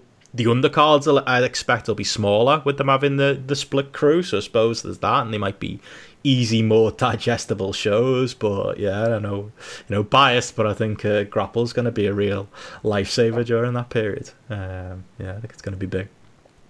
Yeah, and, and and you know, I think obviously, you know, that's that that that's positive from our perspective. But just thinking there about the habitual nature of something like G1 as well. That if you are, as opposed to watching, you know, obviously you get some people and they'll just skip the entire undercard and they'll just watch the the block matches and um, you know just to because obviously it is a it is hard to keep up keep on track with and things like that. But if you start to drop out where you're thinking actually there's only two matches here in a two week period that are worth my time to watch kind of thing. And then you've just got mm. that habitual nature of just watching it and scaling back. And if people have, you know, fallen out with it over the, the last couple of months anyway, with the, from a booking decision and things like that, you know, you almost feel like you're kind of in this element of a bit of a holding pattern with with New Japan, but you think, oh, what are the what, what's the damage going to be further down the line? You know, when we're getting into you know four months time and you get into you know in the lead up here to, to wrestle kingdom and things like that if people have scaled back and they haven't bought into the g1 in the same way that they have and they've been dropping off watching the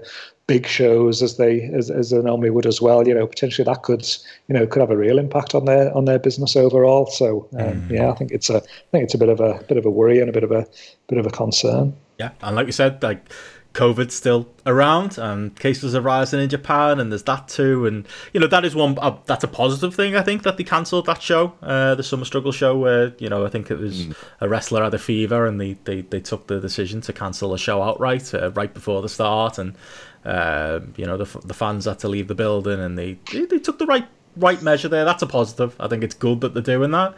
Let's hope they don't have to do that too much um, during the G1 it's, itself. But yeah, mammoth undertaking.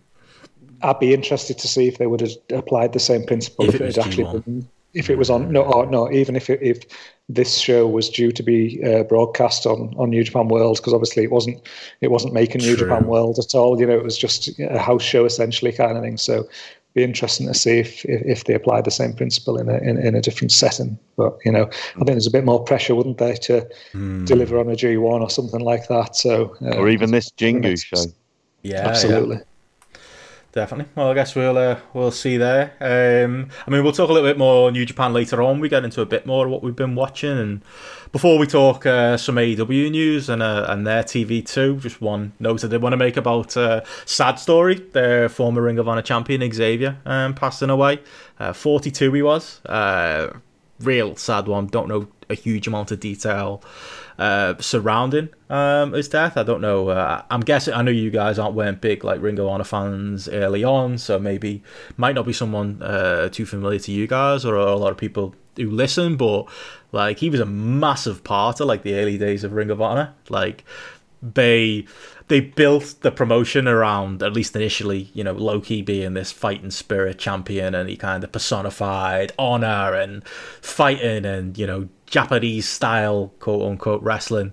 Um, and it was funny, they did a very Russo thing, I think, early on, in that instead of keeping with that for like a good year or so and then maybe transitioning into Samoa Joe from there, um, they decided to uh, to turn have Xavier, who was kind of like not even the top guy in the prophecy with it, which was Chris Daniels' stable, and give him the belt. And like he was always like in the circles I was in, he was kind of maligned for that because the gimmick was he's not good enough to be champion. You know, he was this cheating in this honourable promotion that was supposed to all be about wear crate. We had this, you know, this this heel who was getting you know, a push above his station, who shouldn't be in the position he's in, who doesn't fight with honor. Um, and it, to be fair, I think that element of it actually got into people's heads, and that people, because of that, believed he wasn't a good wrestler. And that it couldn't have been further from the truth. He got a really raw deal, I thought, Xavier, in the early, early Ring of Honor days because of that. Um, because he shouldn't have ever been champion, but he was a very, very good wrestler.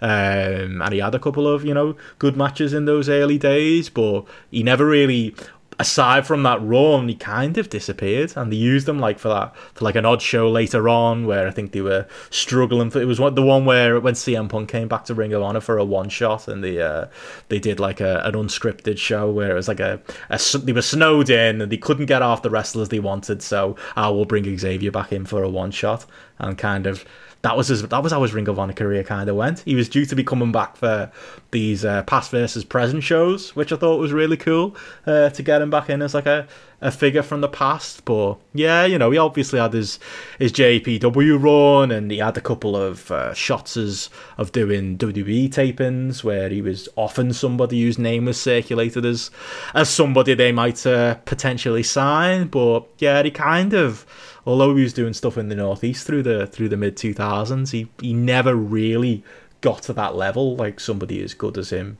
could get. Um, and yeah, it was a, a really, really sad one, to be honest. Yeah, someone who's 42, who, again, you know, had a relatively high profile booking coming up uh, during the, the coronavirus period. And yeah, unfortunately, as uh, has passed so young. Um, I am right in saying, JP, maybe not someone who's you've come across in your, your radar too much. Not really, because I mean, I hadn't really watched any Ring of Honor during during his run. It just the way it always came across to me was it was presented as here was this guy who was effectively like a block to the people that found much other people found to the other characters that people found much more interesting in Ring of Honor. Mm. It was like the belt was on him and it wasn't on Low Ki mm. and it wasn't on Homicide and it wasn't on Samoa Joe. So it was like all the more interesting kind of people were kind of prevented by this guy. Mm. And I kind of remember, yeah, like you said, there was the he was seemed like he was typical of the kind of fixture around the northeast indies mm. worked sort of dark matches for wwe at the time i, I can remember like seeing stuff about ring of honor world champion xavier's on here and it's like yeah because it's a really good paying gig mm. like why would why wouldn't he be doing it mm. um just the, the main shock really 42 no age at all. I say that as i'm turning 42 in literally a couple of days. So i'm like hmm. thinking fucking hell. That's a cr- gives you a crushing sense of your own mortality doesn't it gareth? Um, oh, um, but it's yeah i mean as a he would be someone, uh, and this is when we talk about like if Ring of Honor was on the WWE network and it was easy to kind of access all of these things, he'd be mm. someone who'd be worth revisiting back. Oh yeah, totally. I'm not going to be getting on a on a club anytime soon. So yeah, I mean that's that's the thing. Like if you are like somebody who's kind of thinking, okay, you know, I've, I've not heard this name much. I want to see kind of what he did. Um, there's a really good match with John Walters. There's a there's a Low Ki match that I've seen people uh, linking on Twitter as well. Um, that people should uh, sh- should uh, kind of dig out. Uh, but really, it's that it's that early Ring of Honor run where uh, Xavier did his again, there were problems with the way he was used, but it was his most notable stuff. Unfortunately, there's no way to get that stuff because uh, Ring of Honor don't put it uh, on their on their website, and there's no real other than you know if you get a hooky copy via you know someone like me, or you uh, you get yourself a DVD off eBay, you can't really uh, see what he did. But yeah, hopefully hopefully that changes because yeah, it's stuff that that is the glory period of uh, of kind of my my fandom, especially for Ring of Honor and the glory period for a, a lot of wrestlers. Um, so yeah, it'd be it'd be good to see. I mean, I don't want to see you know WWE get more stuff for their network, but if it took them to do it, I'd take that for those old shows to be somewhere immediately uh, accessible and uh, and watchable. But yeah, like I say, if you are going to dig anything, it's a, it's a fight without honor. The match with uh, with John Walters, it's uh, final battle to final battle 2003. Um, it's probably my favourite Xavier match, but again, like you both said, no age to go, and yeah, be uh, obviously maybe there'll be more detail coming soon, but no matter uh, what the circumstances are uh, behind his passing, definitely, definitely a very sad one. Um, but moving on, I suppose we were going to talk some AWTV um, and catch up on our excitement from last week, which I don't know if you guys are going to be the same as me, maybe dissipated a little bit this week. But before mm. we do hmm. get into the uh, the show itself and how it did in the ratings, uh, yeah, there was some uh, some AWUs as well. Um, again, these these have been termed. It depends on who you listen to, whether these are releases or I think really the contract coming due uh, is what it is. Uh, but yeah, Sadie Gibbs is no longer with, with AEW, and Jimmy Havoc and uh, and Bea Priestley are both gone from AEW as well. Uh, Havoc is probably the different one of the three, where you know he was someone who came up during the uh, the speaking out um, movement. His name came up quite a bit, and there's been you know can't really go into individual cases here, but there's definitely been rumor and conjecture about maybe more action being taken uh, legally with Jimmy Havoc. No surprise he's gone. Uh, I don't think he ever should have been there in the first place. Uh, he's a never was, as far as I'm concerned. Um, and you know, and even if you did believe he, he was something, um, he was never going to work in a mainstream TV setting. His look, his work, his general character, it, was never going to translate. I don't. It felt like one where Cody saw him once when he worked that random show in the uh, in the UK and was like, "Oh yeah, he's over. We'll we'll, we'll take him. Um, he'll get some British fans in." Um, and then he was on TV and he was kind of just crap, which was what we would have expected out of Jimmy Havoc. Uh, so yeah, no surprise he's gone. I would say, especially with all the stuff surrounding him. Bit surprised about Bea Priestley and, and maybe Sadie Gibbs. I think B gets a bit of a rough ride. I actually think she's a solid enough female wrestler, but I think maybe a big part of that is the the pandemic going on and not being able to get into the country. Mm. Um, yeah, I don't know. Were you guys shocked that uh, that this happened, or were you maybe uh, expecting it at least for uh, for Jimmy Havoc? Uh, what do you reckon, Gareth?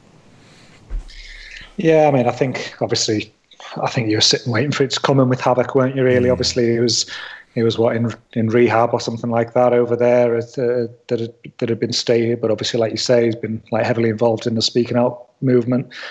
I just think that it's just no loss, is it? Really, when it comes to the AW like TV products at the end of at the end of the day, you know, like you know, I'm probably in the same boat as you. As I was absolutely gobsmacked that he was he was signed in the first place. You know, he was you know he's definitely his what would you even consider his best days were behind him, and you know for for you know his best days weren't exactly the best thing going anyway. But um, I think you know or having been handed that opportunity to get on TV and maybe do something and you know surprise people, and I just don't think you know I, I don't think the way he's you know he hasn't come across in any way like he's a star or anything like that. So mm. when you sort of tick all these negative boxes against him, it's like, yeah, great, get him off the TV. Not, not, don't need him on there at all. Anyway, let's uh, let, let let's cut our losses there. you know, I think with the other two, I mean, Sadie Gibbs again. I don't know the circumstances behind that, but she's not someone who's featured particularly either, kind of thing. Obviously, say like you say, the pandemic element you know, could could be playing into in, into that. But again, you know, I sort of don't see her as, as a particular loss to the TV product at, the, at this stage from, from what's been presented. And the same with same with Bea Priestley. Obviously, there's there's there's elements going on there around yeah. the with the, the the Ospreay Association and things like that. But but again, I mean, you know, I think she she's someone who probably look has delivered when she's had a spot on on, on AEW. I think you know she's certainly someone who's, who's improved in ring over the last couple of years. But equally, again, I think there's you know I think she's she's got years ahead of her as well, kind of thing. There's, it's not like she's dropping out from some immediate high profile spot that they've got within their product either. Uh, so again, so again, it, it almost just feels like you know not going to be missed either, kind of thing, really. So I don't. Uh, while it's while it's news, it doesn't feel like big news on a global scale or an AW scale. I don't feel like your typical AW you know viewers going to be looking at it and you know wondering where they are or anything like that. It's sort of just going to be forgotten and roll on to the next and they can probably spend the money a bit a bit more wisely. Yeah that's it. Yeah. Um, do you reckon do you reckon jp they deserve any criticism for this? Because we are we're in the i don't know tail end of the pandemic's probably wrong but you know we're not in the in the midst of the heavy start of it as we were when WWE were releasing hmm. people. Mm. But we are still in in that situation, and it's not Bea Priestley's fault she can can't get to America. It's not Sadie Gibbs' fault. Um, I suppose if the contracts were just coming due and it's it's a non-renewal rather than a release, I suppose that's different. Uh, do you give him any criticism on that? Yeah, it really depends on that for me. Mm. Is this an idea that they signed a one-year contract and that this was effectively going to be the the end of that. And I suppose, and this sounds like it's horrible because obviously we gave WWE abuse for that, But if you think of how when AEW signed up, like when they signed Havoc and it, and Kip Sabian to a lesser degree, it was kind of because all of the best British wrestlers they could have gone for were either in WWE already or they were going to be in New Japan or New Japan affiliated. So they had very, very little to kind of go from. Hmm. I kind of look at it if all three not being there are not really things that I think the viewer's going to notice. Hmm. And I think they spent a small fortune in getting lots of people in at the beginning, but they're at the point now where they've kind of got a regular crew of who's going to be on Dynamite, who's going to be on the pay per views. We've not heard of Pac being released, for example, but I imagine that could be multi year. Um, That's for example, not happening now, though, in. is it? Like with Pac, like Pac's, he's too valuable. Yeah.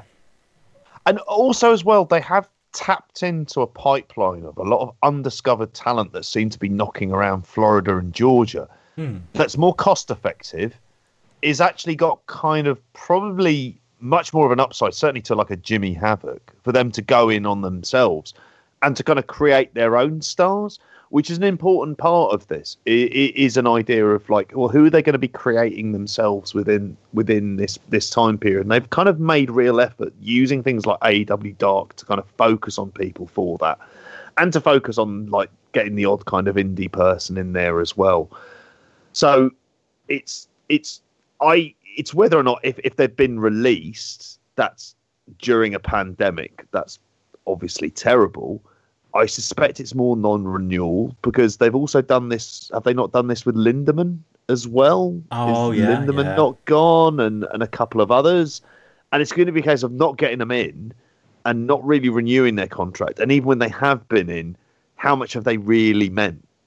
So, in some ways, by losing all of them, you're just trimming down your roster, really. Mm. And they're at the point where they kind of know the people that they want to go ahead with in the future. And they've already made a lot of sort of relatively new signings as well of people to kind of take some of those spots as well at the same time. You, you've got to pay that Vickie Guerrero wage. Is that what you're saying? Is that uh... well, yeah, yeah. They've they've in, they've invested it in in other ways Yeah. for how they're going to spend that money. Yeah, and there's there's got to and be turnover. to be honest, given the trend line of their ratings, you'd have to argue that that's it's been a something that's kind of really worked for them. We'll see how far the star making thing is because that's going to take a couple of years before Hmm. any of that really comes to fruition. But for a company that is always going to have, certainly now at this point in time, because there isn't live tickets and the TV money they earn is good, but it's not crazy money. It's more cost effective. If you're running a kind of moneyball promote like promotion like TNT are, they're getting much more value for money if you if you dive deep into the demos and the ratings for what they're actually getting out of AEW. So, but there's still at the same time, you know, there's instability at the top of Warner Media. You don't know if this is a product they're going to be far behind. Are they going to change the whole nature of what TNT is and eventually go with new programming? And there's lots of little kind of things that could happen within that TV landscape. But I think they're they're quite a settled promotion. It'll go into like I mean, this week wasn't for me. It didn't really hit anywhere with me. I, I don't know what it was. Just the whole kind of theme of the night wasn't something that connected with me. But at the same time, there's so much more good than bad. I feel about AEW overall. weird, isn't it? Because like they're having good week, bad week right now. Well, not bad week, good week, average week. We're kind of getting. Yeah. it's, it's the live ones that that haven't been the best. It's so strange. Like I, you know, we talked last week about how we expected. Like I expected this to, you know, again, I'm always someone who's like, ah, I'm more interested in the trend than I am the individual week. But going into the show, I was genuinely expecting them to hit something similar, like in overall viewers to, to, to last week with the 900,000 plus. And then I watched the show, and I completely. No one's going to believe me, but like I, I honestly had a tweet fired up two hours before ratings come out on Thursday about to say that show was so drab. I bet yeah, they're not to. They're gonna really disappoint people as, as far as like this narrative that AW are on this this big rise, waiting ra- rating rise, and the people aren't going to believe me even more. I genuinely in that tweet said my guess was seven hundred ninety thousand for the viewers. Um, you'll just have to trust me, lads. That that is genuinely what I thought, and it came out seven hundred ninety two thousand um, as overall viewers. Sounds like me and a Noah results, mate. There's probably a bit of bullshit going on here. Look, I you know I, I knew. Um, I NXT obviously did six ninety. 619,000, so they were down as well. Uh, a bigger decline, 20% compared to Dynamite's 12%. But you know, Meltzer had like the quarter hours in the in the Observer, and apparently the show peaked with that uh, that you know the tag whatever it was uh, fellatio segment uh, that did turn into a decent decent angle with the the brainbusters and the uh, the rock and rolls uh, and then the women's match kind of unfortunately died to death and then people didn't really come back in big great numbers for, for Orange Cassidy and Jericho. And I'm not that shocked. Like I, it felt it just felt like a show that didn't have any momentum. And I was on here last week moaning about that piped in noise on that recorded show. I think part of the problem it was the atmosphere. Like they were they were relying on the crowd, the minimal fans and journalists they brought in, and had them sitting at the back, and they were relying on that for the noise, and it wasn't traveling, and it made the show feel drab. And I feel like the wrestling kind of responded a result. There were just so many awkward moments and awkward matches that just never really hit their stride. And yeah it was just a it was the type of show where i can absolutely imagine people watching. Like i was tempted to just turn off and go to bed. I was watching it live. Um it was one of those types of shows yeah where it just felt like it lost its momentum as it gone on. And yeah all our our high hopes uh, last week were uh, were dashed. Uh, i don't know what you thought on uh, on that Gareth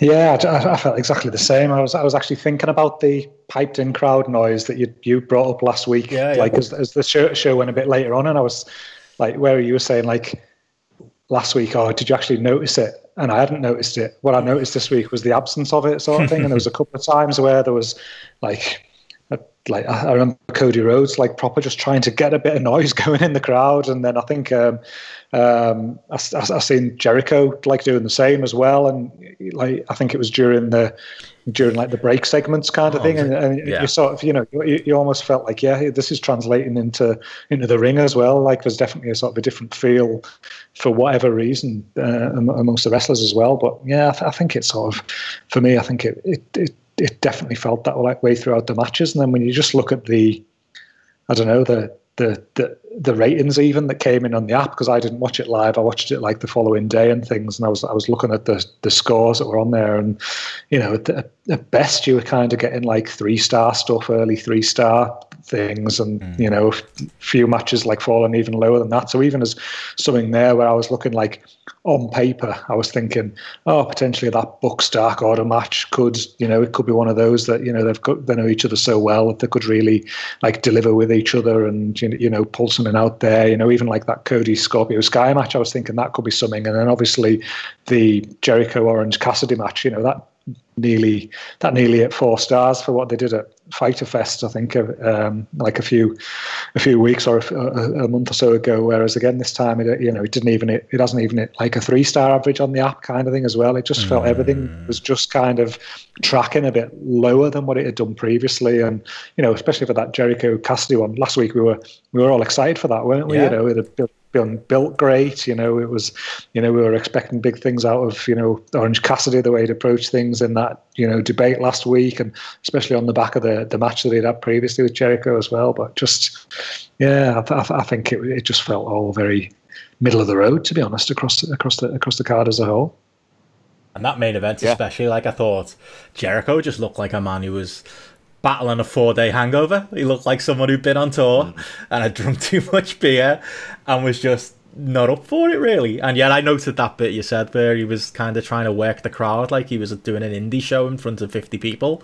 Um, and he just seemed off his game, both in that way and yeah, he just didn't seem himself. Like even the finish, like because they were like you're supposed to roll forwards, aren't you? And uh, what's what's Cassidy's finish called? The uh, oh, it's like a it's, it's like the trapping pin. Um, yeah, but oh, it's no, like no, the no. trapping pin the he was using. Package. Yeah, yeah, he was going for that, and it was just like, oh, it was just not good. Like it was just Jericho. And then just, it just ended. Yeah, big moment lost. Yeah, yeah, it was just yeah, it just killed it really. Um, yeah, and it, it just the mousetrap. That's it, and it was just odd, and it it just didn't flow, and it just didn't work. And like Gareth said there, JP, I was so expecting it to work based on that angle last week and based on their previous match. I mean, they're clearly going to a third match here for, for All Out. They haven't got to do much to do better than this, really. And yeah, I'm really sad I'm saying that. Yeah, it just it just didn't connect, and it might be one of those epi- episodes where it just hasn't connected. And to be honest, they've done a lot more good than bad in recent weeks. And compared to Raw stands, it sounds like I'm being a big AEW defender. I'm not on any fucking payroll. I wish I was on Tony Khan's payroll. I could do with a few quid from him at the minute. but at the same time, it it, it it's like compared to Raw or hmm. SmackDown, it's like it's still like kind of a cut above. My initial problem came from the very start. It was tag team appreciation night that was being headlined by a singles match. And I know this is a very small thing, but like if you're gonna have a themed show, you kind of need to have an element of consistency with it. So it kind of felt like you had these kind of random bits, but really it was leading into the angle with the brainbusters and the rock and rolls. But it felt a lot more disjointed than it normally did. Segments didn't kind of flow necessarily into each other. Like the MJF like- box segment was fine, but it was kind of like I don't know there was physical contact, but it was it was still kind of repetition repetition on the same theme of Yeah. him doing effectively what he did the week before. Um, it, it's going to be interesting to see what the reaction is because I can imagine they went back and said, right, there's an issue with the crowd here. This hasn't kind of worked. So whether or not they're going to be able, are they going to do stuff in the edit week. now? Oh no. Yeah, we'll, we'll start to notice that noise next week. Whether or not they would have noticed even in between the tapings, Yeah. perhaps Jericho would have gone back and gone, look, just something not connecting there. We're not hearing this audience, and whether or not you're Mm. you can bring them any closer, because that's the problem is you can put people up in the top tier, but they're not going to be able, you know, you're not going to get any kind of reaction from it. Simple thing, mentioned Ring of Honor earlier. Why not use those boards? Why not use those ring barriers that they always kind of use for people to bang? That's a point. Because then, at, then at least you get some noise. You get some kind of an atmosphere. I've seen Andy, Andy Ogden do it at Carrot, and I tried doing the same, and I thought I was going to lose my fucking hand as a result. That's why you need the Um, plexiglass like the pod people in WWE. Is that what you're, Yeah, you're uh, asking for, JP? Well, basically, I'm asking for them to fly Jeff and Andy out to Florida. I don't know if they can get time off work, but like they would sort out a lot of these problems. A lot of these more for the problems, Ogdens. yeah, they can be solved by the Ogdens very, very simply. You've got a problem with yeah, you're allowed to clap at New Japan. Here's some proper fucking clappers to show you how it's done. Um, what what I was going to say before is like to your point about like things not really, it just not being a neat show and a well put together show. Like the Mike Chioda thing. Like I thought it was cool if they brought Mike Chioda in. Like he's a, you know, obviously a safe pair of hands as far as a ref goes, and he had a little bit of a fluff, didn't he, in the uh, when he was counting the uh, the finish, and I think it was in the Cody match. But like from a quality control point of view, if you're doing a story in the main event where Jericho's got something on Mike Chioda and is is trying to say, "Oh, you're not going to get a job if you don't do what I say," don't have him come out and referee the Cody match earlier on. Because we all know he's got a job then. Like, that just felt like pure Cody vanity. Like, I want him to ref my match. And we, to be damned with, like, the storyline that's going in on the same night. Like, those little things they do sometimes slip up on where it, feels like maybe too many cooks. And it was one of those shows, I think. Um, And I I just didn't like the way they presented that as a big, like it, almost came across as being a big deal as well, kind of thing. I felt uh, it, it felt a bit TNA or you know old TNA or but it just felt a bit like Bush League kind of thing of like, yay, we've got Mike Chioda kind of thing. I was, I was like. Just have him in there refereeing kind of thing. We, you know, hmm. people will know who it is, recognize it. It's not like it's some massive get or something like that kind of thing. It's just a, it's just a yes, some you know somebody else. wears that to me, the presentation of it was just not fitting of what it should have been. Like I don't know. Hmm. I, I, I agree with you. If if they were going to do this as a storyline, why wouldn't you build it up after this match where Jericho wants an official of his choice and he chooses Mike Chioda who refereed for him, and then you've got an element of doubt and you can play a couple of weeks and then you can see what happens on the big pay per view. Like in some ways, that's a simpler thing. They seem to just dive in with a lot of Mike Chioda stuff, mm. really out of nowhere, and you think, right, I'm not really prepared for this overload of Mike Chioda, who I liked as a referee. I never thought of him as being a draw. I'll be honest with you, and maybe this week kind of proved it. That, he's no Earl Hebner. that well, at eighteen to thirty-four, they're just not down with Mike Chioda. oh, Hebner, yeah, they're there. Nick Patrick, obviously, but no, they're gonna they're gonna deflect it from this. But yeah, I, I thought there's there's much simpler ways you could do it, but you they kind of overloaded it at a bit at a time when they'd been very careful to just do that one segment a week involving kind of Jericho and Orange Cassidy, and it would, you know, and it's it's the slow build. It's the stuff that we've been heavily praising of of kind of rewarding you for the kind of incremental. Hmm. So then when you have an episode where basically they're throwing a lot of plot exposition at you, you're like, whoa, slow down here. Yeah. Like work on your characters because that's the stuff that's getting you appealing. Hmm. You don't need to go full overboard with kind of what is a very obvious angle to do. Yeah, and, and I think, like you say, like we've been, you know, we've been heaping a lot of praise on it and that long-term mm. sort of detailed storytelling, and just even things through from obviously that, you know, the tag team appreciation night. That all just felt very small scale and threw together. It just was oh, sort of almost like an long. afterthought. It was a bit, it was a bit, it was a bit weird. Just these little, I don't know, so and so speak and reference a tag team for. 10 seconds and kind of show some old PWI photos that they've got that they have, you know, not from WWE or something like that, that they can, they can use. It all just felt like a odd afterthought. And that segment wasn't good. I didn't think with the, you know, when the, you know, they had FTR and the, the, the Bucks and Arn and Tully and the rock and rolls. I don't know. That just didn't hit with me. And then there was just other like weird things like that Lance Archer, Jake Roberts thing. I just thought, where on earth, like, unless I, because I've, not saying dark, I was thinking that this is bizarre. Like Jake Roberts is now just looks sort of like some sort of fat, subservient man who's got like everybody died painted on him, and he's been forced to take his shirt off to reveal it. I was like, what? Like what? I thought he was the evil mastermind behind Lance Archer, and he just looked pathetic. I thought like it was just, and it just seemed to come from nowhere. I don't like. I, I just found that very, very odd as well. And obviously, you've mentioned the you know the finish to the Jericho Orange Cassidy match. That was just like I've I've just written down odd for that as well. There was just a lot about this mm. show that just felt a bit bit weird, a bit odd, and just out of place, especially for what we've seen in the last you know month, two month, three months, where the you know where where things have sort of logically progressed and Yeah. been well thought out and well written. Tonight just did feel a little bit. Oh, sorry, last week did just feel a bit sort of yeah shit against the wall and just some random ideas from nowhere.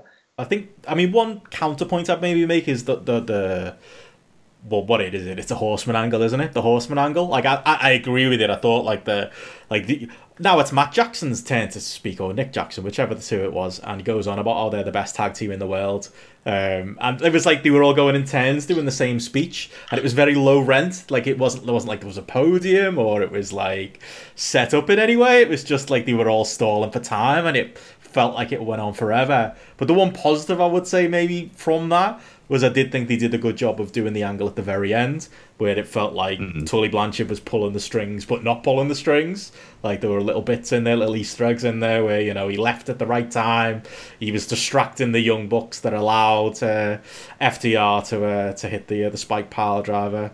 Um, and there was a you know there's something that that's the slow burn stuff I like. You know I think there's clearly a horseman stable forming. Um, Hangman being in it isn't really my uh, my choice, but I think that's the direction we're going, and I think Arn's going to get turned on, and Tully's going to be the mastermind behind it. I did enjoy that, um, but again, like it came after 10 to 15 minutes of shite where how the young bucks are baby faces i will never know. Um, they were awful in that segment. Yeah. like put it was their worst bte tendencies about how great we are and how much merch we sell that you know it works for a certain audience but you probably don't want to put that on your national tv product. Um, but i did think there was maybe that little positive there. Yeah, it's funny when you mention that kind of horseman stable thing. That's one of the more intriguing elements because there's so many different directions they could go in. And you mentioned BTE. One of the things they've been doing is having FTR tell Adam Page that he really reminds him of Barry Windham. oh And then the others don't know who Barry Windham is. They're like, oh, is he any good? And like, I like that because obviously it's them poking fun necessarily at the angle.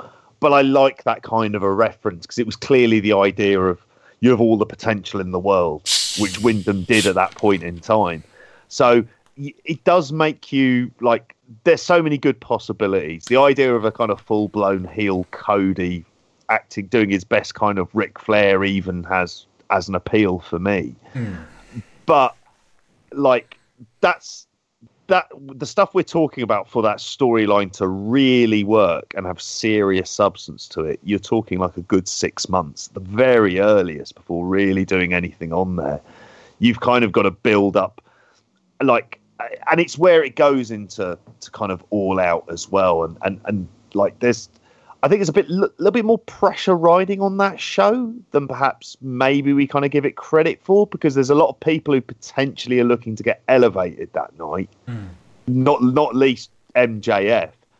So there's a lot more kind of riding on it for kind of trying to see the kind of future directions as well. I mean, I think even because are they going to be for the tags? It looks like they're going to do what a three way tag for the titles, which I'd love to see as being an elimination one, but I'm not fans of those because at the same time, it, it, it, the match you want to see is FTR versus the Bucks, but it seems to me they want to hold off that specific one as until they can get a good crowd in for it. Um, so I don't know. It, it'll be fascinating though with the tapings. I look forward to Eric Rowan coming in. So yeah, I think that was proven a false rumor because that, that's the thing. Apparently, um, the day well, Dynamite, friend of the show, Steph Steph yeah, Chase, and he was doing an interview co-host. live with her from Yeah. his own home. You know, Eric Redbeard. So I feel it's unlikely he really turned up at Dynamite. I think they're not that stupid. They're bringing in a lot of a few WWE mid carders, but even if they brought him in, they're not bringing him in to f- feud with Brodie Lee. I, I can't see that. I think they're smarter than that. Uh, we'll see though. Uh, but yeah, the next show's on a Saturday, isn't it? There's no Wednesday show this week. It's that'll be interesting from a viewership point of view. Who follows them over? How much the lead in by the NBA helps them out. Um, they haven't really stacked the show. Um, it's just a few fun matches on it rather than anything particularly uh, noteworthy. They haven't like saved a, a Jericho or a Cassidy or anything for it. We'll uh, go through that a little bit more later on. But yeah, interesting to see them uh, them moved and uh, whether that helps or or hurts too. Um, but yeah, It completely depends, isn't it? Because it depends on because now we're in playoff season, no, for the Mhm. NBA. So we're we're at a point where the games have meaning and have substance to them. If you're hoping that people are going to be regularly tuning into TNT at this point in time to watch a lot of these games, is there going to be lots of adverts for AEW on there as well? Because that's going to be the kind of casual stuff. Um, because I, I mean, it's it's interesting, like seeing still. I mean, we we've spoken about a week of TV that's not connected with any of us, but generally the trend lines are good. They, you know, I've mentioned about the relationship with TNT. This is going to be, for me, this is where it gets interesting. Are TNT going to use what is going to be their hot, hottest property over the next few weeks in the NBA? To use that, I'm not asking they're going to get LeBron James to do some sort of promo Oh, for. AEW. Fuck me if you did, then you're on the teaming with DDP. There you go. Ah, yeah. Harden, whoever, everyone, like just like, but but that's going to be an interesting trend. Obviously, NBA does draw quite a young demo- demographic anyway, Mm. so that's going to be interesting to see if some of that transfers across. I think he's on reasonably early as well, so I think he might be on like six p.m. Eastern right. or something like is, that. yeah. So so it's it's on like a couple of hours earlier than it would be. Mm. If nothing else, as long as TNT aren't sort of have got some massive expectation of them on that night, I think it's kind of an interesting experiment. If for nothing else, to see what might happen with another night of the week with AEW if they ever get that second show off the ground. Mm, good Do- test. are they going head to head with Takeover? An Does hour it of cross takeover, I think. Uh, the second hour. hour, yeah. So it's got the lead in too, you know. Uh, could, Yeah. could, be a positive rather than a negative. Um, and like you said, What JP. is on that takeover out of curiosity? Oh, Sorry we'll get to that. Don't worry. There's uh, Oh, okay, you're going to be excited. I need you to legitimately tell me, mate. I'm not fucking. But the other thing I was going to say is like that that Wednesday Thursday they do uh, like double shot they're doing in a couple of weeks as well, where they're doing a one hour show late on Wednesday and then a two hour show on Thursday. So TNT experiment a little bit, see what works. You never know. You know, it might uh, might make sense. Um, I mean, before we get into that big weekend, I was just going to say, is there anything other than AEW, anything else uh, you guys have been uh, been watching this week briefly? I know it's not been a, a huge week for uh, for things to watch, but uh, I know did you catch up with New Japan Strong, JP? And I think you did some uh, some Impact, Gareth. Yeah, I watched New Japan Strong. I, I, I didn't get back. I haven't got back to, to Impact I've gone through my habitual. Oh, you burnt me off again with some shites. I don't know if I'll bother with this, but I did watch. I did watch New Japan Strong, which um, uh, I enjoyed. I mean, I've, I- I'll say it again. uh, Not as much as I suppose I've enjoyed the um, uh, what do you call it? Lions break collision, but it was fine. I mean, I would say if anything, there's two matches really to keep an eye on. One is the um, six man tag, um, PJ Black, Mysterioso, Blake Christian versus Alex Zayne, ACH, and G- TJP. I hear good things about And- that. Yeah, I did. I mean, it was. I mean, we were talking about it, um, but before we actually started recording, I, I enjoyed it more than what you did, Gareth. But I think there's an element of well of realizing that for ACH, it looks like it's a good place for him to be. Um, I've got fond memories of when he was working in the juniors, and I think he's the kind of completely steady, solid hand that you can get some like you can get some good stuff out out of ACH. So I think he'd be he'd definitely a good person. It's also well, and really it is it's the Alex Zayne, Blake Christian stuff. How bonkers is it going to be? How are they going to fit in? Where they're going to have to tone this down somewhat? Uh, I mean, I'm probably higher than most at three and a half because I actually thought in seven minutes 50, there was a lot that kind of stood out to me of people in the match, of generally how good they all are, and figuring that, I mean, even this might be the best match that I've ever seen PJ Black involved in, which is not a high bar. I was going to say. Okay, yeah, but there's people like Mysterioso. You wonder, like, he seems pretty. He seems pretty decent, and it seems like this is basically going to be their undercard on their New Japan um, of USA tours whenever they get started up. So I I I enjoyed that match for kind of what it was. Lots of sort of flippy stuff. Alex Zayne has the feeling of someone who, in front of that kind of live audience at Korakuen, could really get himself over. And it's like he's in a very good position. I think they've got deals with the Ring of Honor, have they, both of them? But also they're working GCW, Right. which is what they should be doing. So they're kind of keeping themselves out there. So I enjoyed that match. And then the other one was the um, Kenta Jeff Cobb, which was better than the week before when he was up against Tanga Loa. Kenta was very, very much being Kenta. It's not reinventing the wheel this match, but I thought it was perfectly decent. There was a few um, good spots um, from Jeff Cobb as well. I thought at times, and yeah, I, I, I sort of just generally enjoyed it. Um, to be honest with you, and it, and it kind of it's just setting up what I imagine they want to go to at some point, which is Kent Kenta Jon Moxley. Um, other than that, David Finlay Tamatonga was just it was just like water. It was just honestly, it just sort of passed in front of your eyes. You wouldn't be missing anything necessarily. The Young Lions match, to the Young Lions match, and they still have that ad mad advert halfway through where they're selling the Japanese cleaning product, and then it cuts to Rocky Romero buying stuff on the New Japan shop. Which I'd just be saying, mate, go in the fucking back. I'm sure in the warehouse they've got some gear there if you really want it. Should be spending his own money at this stage. Digress. So was it just the one match of that you saw, Gareth?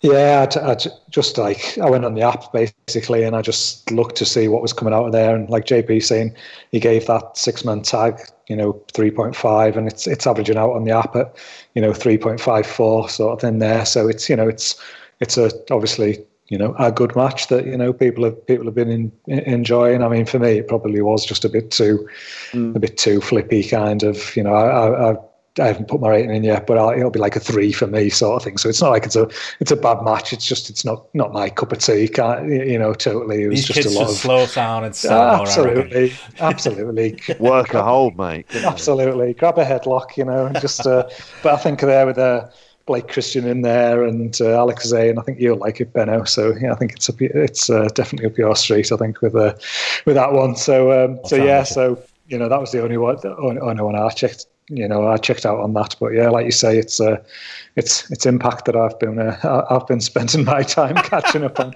despite uh, glutton- despite JP, despite JP and uh, Steph uh, absolutely burying it two weeks ago, um, you know, I made that commitment after Slammiversary where I said, no, I'm just, you know, there's enough there, there's enough intrigue. I'm going to give it, mm. I'm going to give them a month, I'm going to give them two months kind of uh, grace here just to see what they come up with on the back of that because I did enjoy that that show much. And while there is a lot of shit in there, like that whole Wrestle House stuff. You know, there's there's some awful stuff going on in there with that real, real like reality TV. Are they still doing it?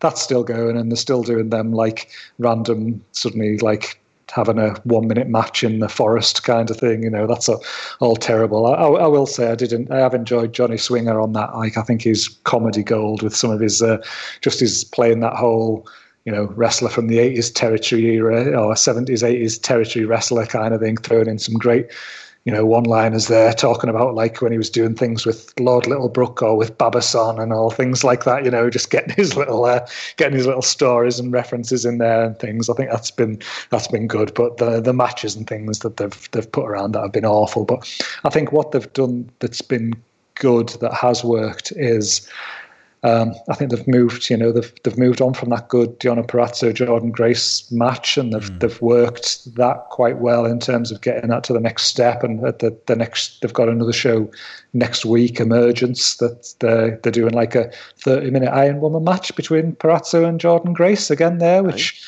which you know is based on what they did last time. You know, I remember saying you know, really high praise on that. I absolutely, you know, I love that. So I'm certainly mm. intrigued mm. with that one. I think that's something that's that's going well. Obviously, you know, they stuck the belts on the Motor City Machine Guns, and there's you know been some good promos there with the North as they're coming back for their rematch on that one again. So you know that looks like something that's that's going to work well. They did a decent-ish little angle with Rich Swann where he was doing his you know retirement speech, and then he was attacked by Eric Young, which you know again from not, not having huge enthusiasm about Eric Young or, or Rich Swann particularly, you know, it's uh, at least perked that up a little bit there. And there's just a few like little underlying story storylines that are going on around there with like Chris Bey and TJP going to, you know, be having a match over the X Division title and things like that. So they've got a. That'll probably got, be very good, to be honest. Yeah, they've got a few things there that you know for the for the next shows coming up. Uh, you kind of get the feeling like, okay, the you know these these are going to be good. So it's almost like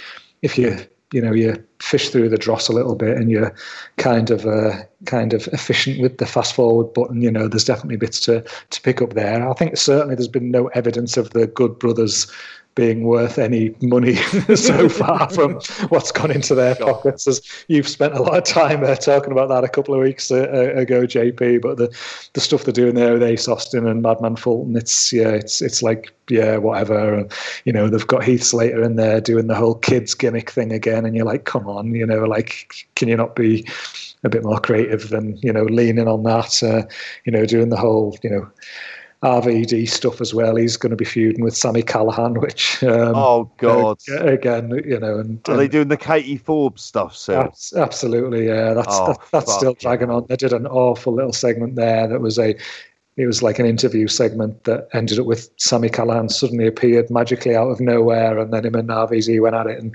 RVD's really looking like the years have caught up with him. you know, he, he, just looked like some kind of hobo sat there or something like that. But so again, that's one that I'm. I think it's I'm, that one night with Benno he had it for Love of Wrestling seems to have wrecked him. he never fights. quite recovered from that trip, did he? a few wrestlers didn't quite recover from that trip, JP. Well, exactly.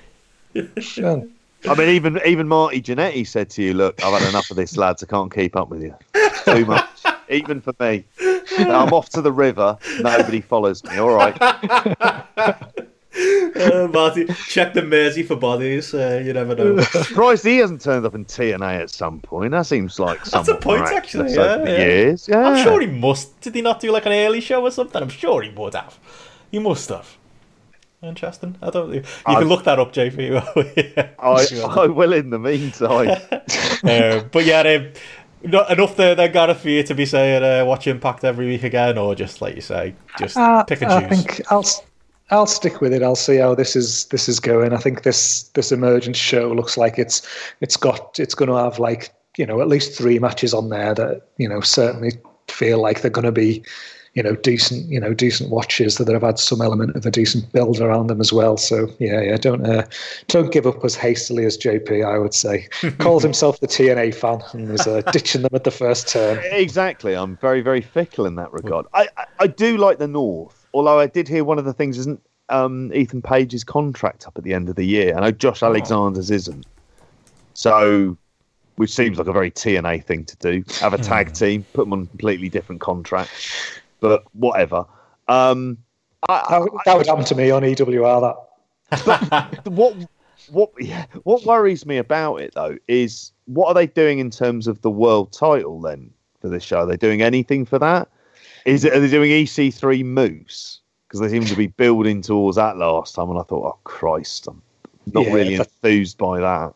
Yeah, they're, they're they're working towards that, but obviously that's that's with the, the TNA belt. But they've uh, that that that's the one thing actually I've written here that I didn't mention there in my notes was like, what about the world title? Because like Eddie Edwards is just doing these, you know, he's doing these, you know, weekly challenges kind of thing, and it's whoever shows up and has his matches with him. So it was like Sam Callan the week before, and yeah, it was a decent enough TV match, but it, but you know, it's it's obviously been done before. It was used more of a setup really with the the RVD stuff as well. And then this week, um, I haven't got that far. I've still got the main event of this week to watch actually, but it's um, Curt Hawkins that he he takes on this week, which is like great kind of thing. But there's you know you know, so I, I haven't seen what happens there for the end of that. But that was just the one thing that it just felt like actually you've got all this good stuff brewing around um, the you know the tag division, the women's the women's division, potentially there with the X division as well. But it just felt like they just needed something a bit meatier with the world title there, really. So uh, I'm not not you know unless they've got something up the sleeve there for somebody else that they're going to bring in for another open challenge or something like that for Eddie Edwards at the at, the, at this big show. I don't know, but um, but yeah, it's uh, that that's probably the one area that it is uh, it, it is strongly strongly lacking. I was going to say, JP, I, I don't know if you did you research bring up any Marty Jannetty stuff because I've got his cage match Oh. up here and I can't spot him. Don't think he's done Impact. No, I haven't. He's done some gigs for for NWA. Yeah, Um, he's that. wrestled. He's wrestled Joey Janela twice. Yeah, I was in gonna- 2017 and 2018. Once for- GCW. at Spring Break. yeah, yeah, for GCW, and then the other one for um, is it Absolute Intense Wrestling? Yeah, AIW. I was. Just, I The don't know if the JT same. Lightning Invitational Tournament. His last matches were in 2018. oh, what a shame. Um, he worked how many times? Yeah, one. He worked for the Collective League of Adrenaline, Strength and Honor, the Clash promotion. I've never heard of this. Where he defeated Marty Jannetty defeated Doctor Wrecking Ball. Uh, Clash sees the day eleven. Which, Yeah. looking at that, um, I'm looking on here of who do I know? Oh, Petey Williams is on it. Um, they have a fucking singles match in it. Ace Austin is on it in go. a tag team match in like the bloody opener. Yeah, Jannetty's on that as well. I mean, it, it's it'd be a big deep dive looking at Marty Jannetty's career on here. My favourite. noticed it, Have you seen his last one- match? which one? Uh, Jannetty's last match in June 2018 for a BOTB 7 Legends and All Stars. Where this is on Cage Match. It's Team Jannetty versus Team Gonzalez.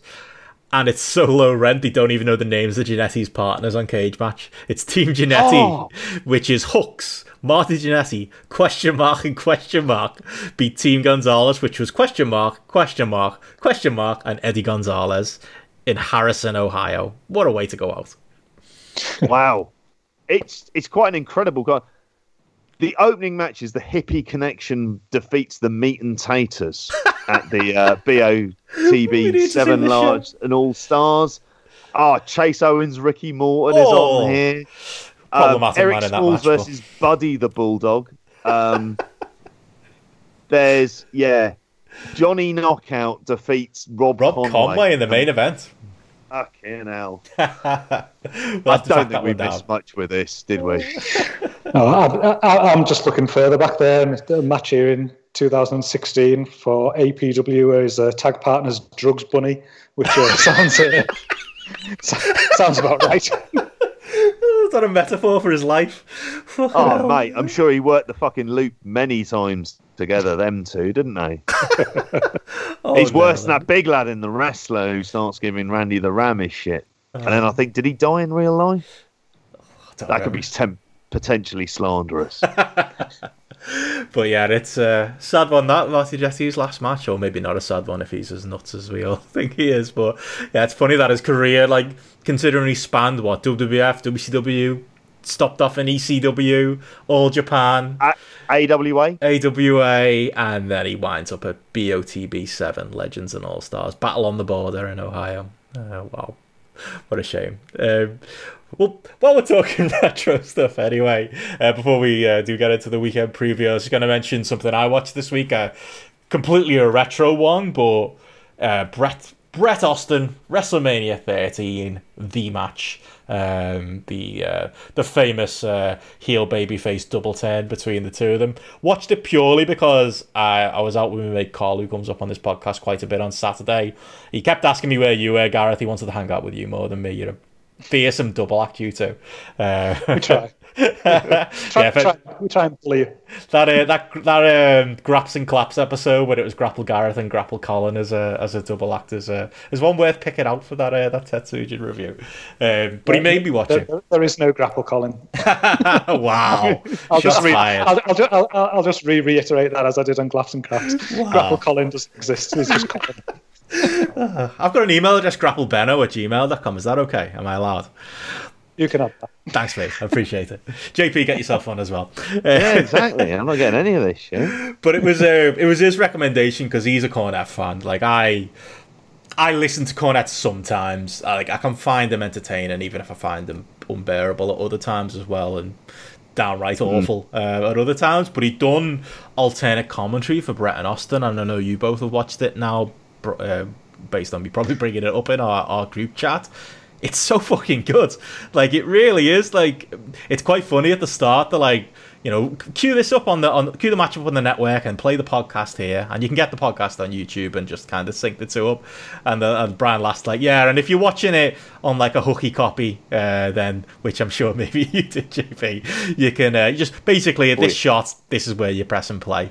Um, and we got we kind of got fucked because we we actually, I'll admit, we watched it on Daily Motion in the end, and uh, we kept getting the, the ad break kept coming up on Daily Motion and kept knocking the audio Yeah. out of sync. So that's a is that happened to you as well, JP? That's a tip for Was you. it all about PPE going for eye tests? Well, I had ad blocker on, so I was just getting black screen. So you did better than me. Oh right, okay. It yeah. probably says something about the wholesome nature of my PC though, as well. Thank God. That that's Yeah. the worst thing that comes up. But it's the same advert twice, and I was like, all right, I don't need a fucking eye test, and Yeah. I get that you got PPE. Good.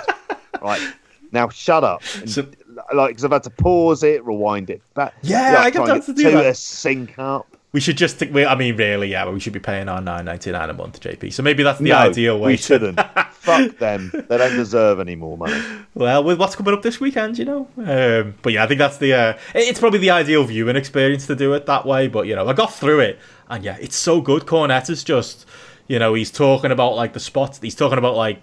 A big thing for me was when he talks about the layout of the match, where he's talking about how you know there were clearly certain points in the match they wanted to get to, and certain spots they had planned, but everything between the spots was kind of you know feeling the audience and and working on the night and working what worked. Um, and, and, and like his point was, you know, you can't tell what's what, and you can't. Like it, it is, it flows perfectly as a match.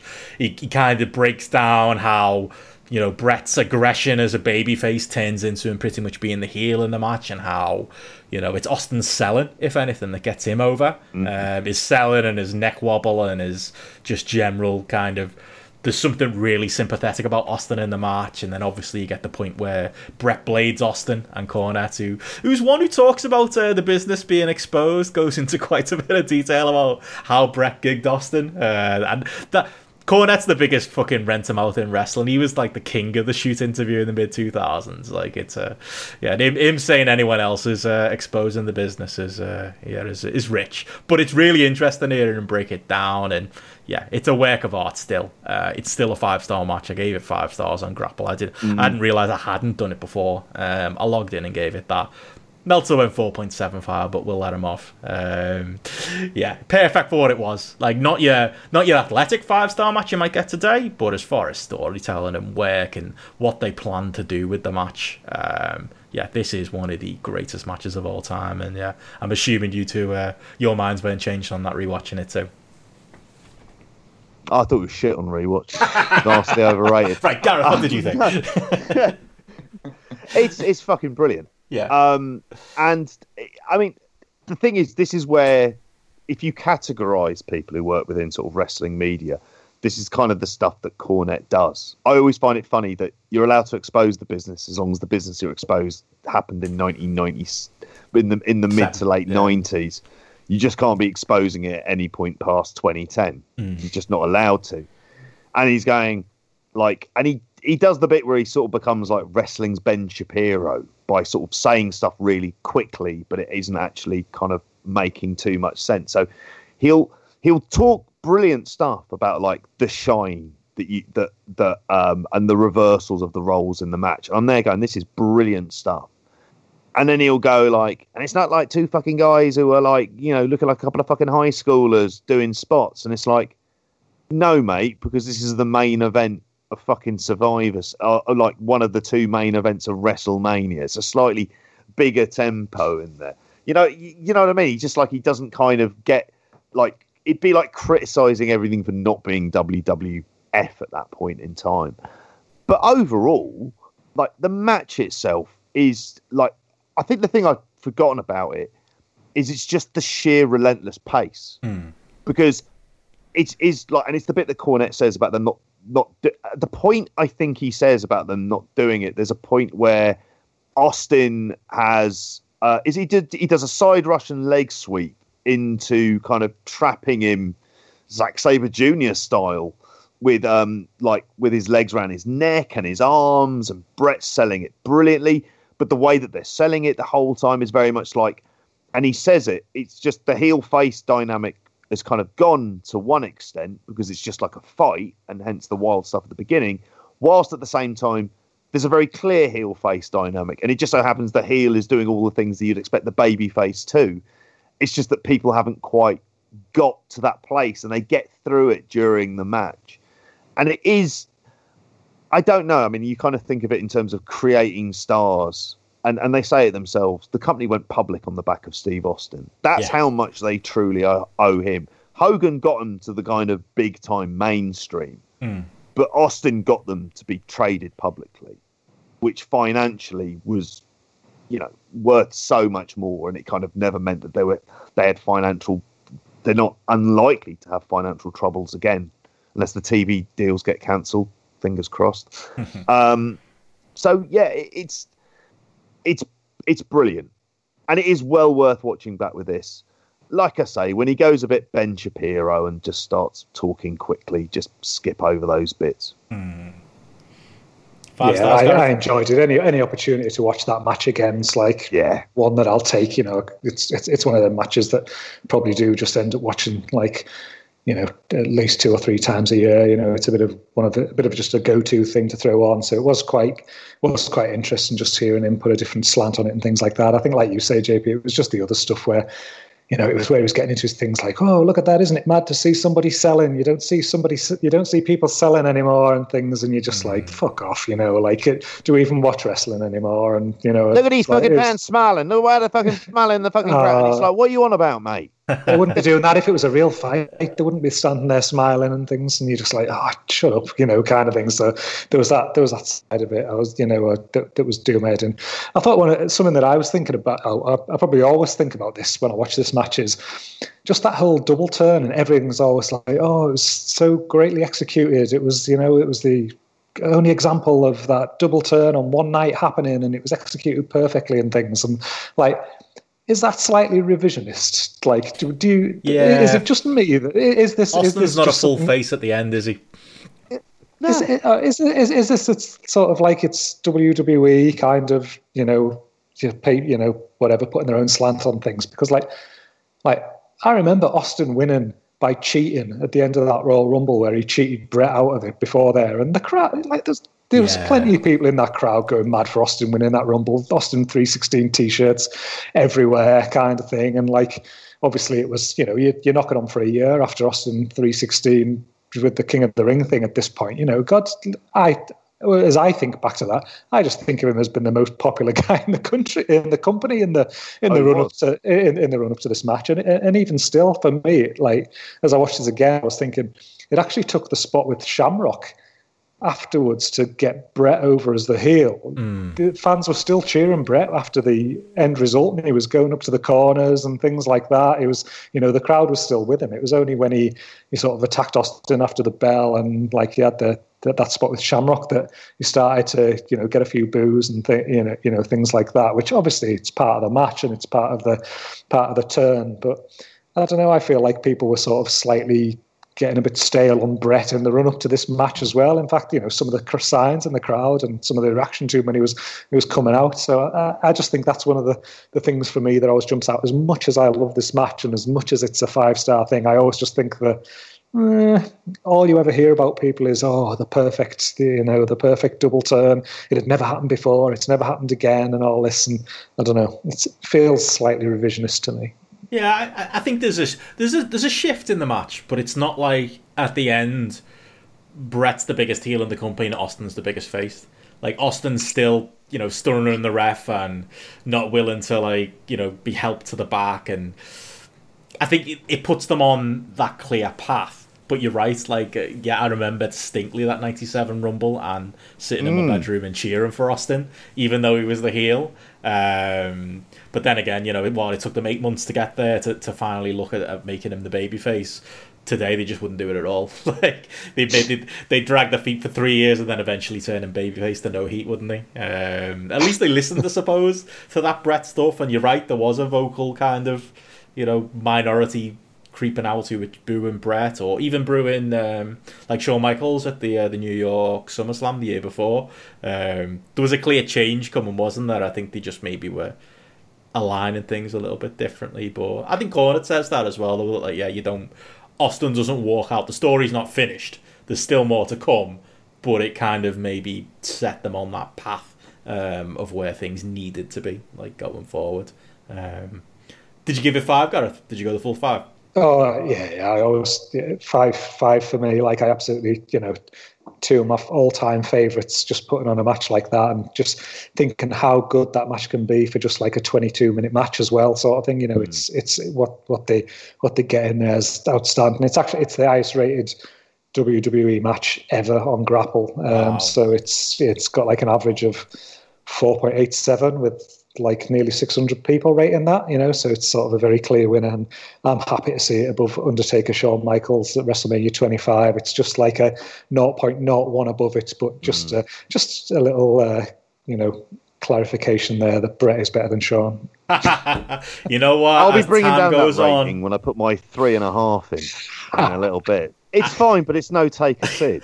So, that's the real main event of the night. That's right. Yeah. That went on last. I mean, that's the real WrestleMania 13 main event. No, I mean it's it's it's it's five stars. I, I I have to kind of echo that as well. I mean, I think it's there's a point that Cornette raises when he's going like about people shouldn't worship Shawn Michaels and they should sort of worship um and they should they should revere Bret Hart.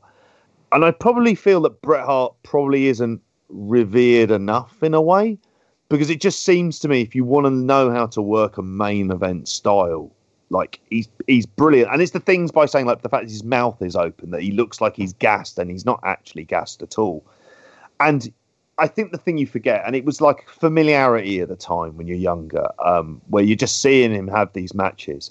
You know he's good but you don't quite know why he's good because you don't really understand how it's kind of constructed and put together and now you go back and look at it and you think jesus christ like he's amazing. And even as like his weakest department his promo and stuff it was always delivered in such a kind of heartfelt way that if nothing else it always kind of felt genuine. There was always that to kind of throw your hat on.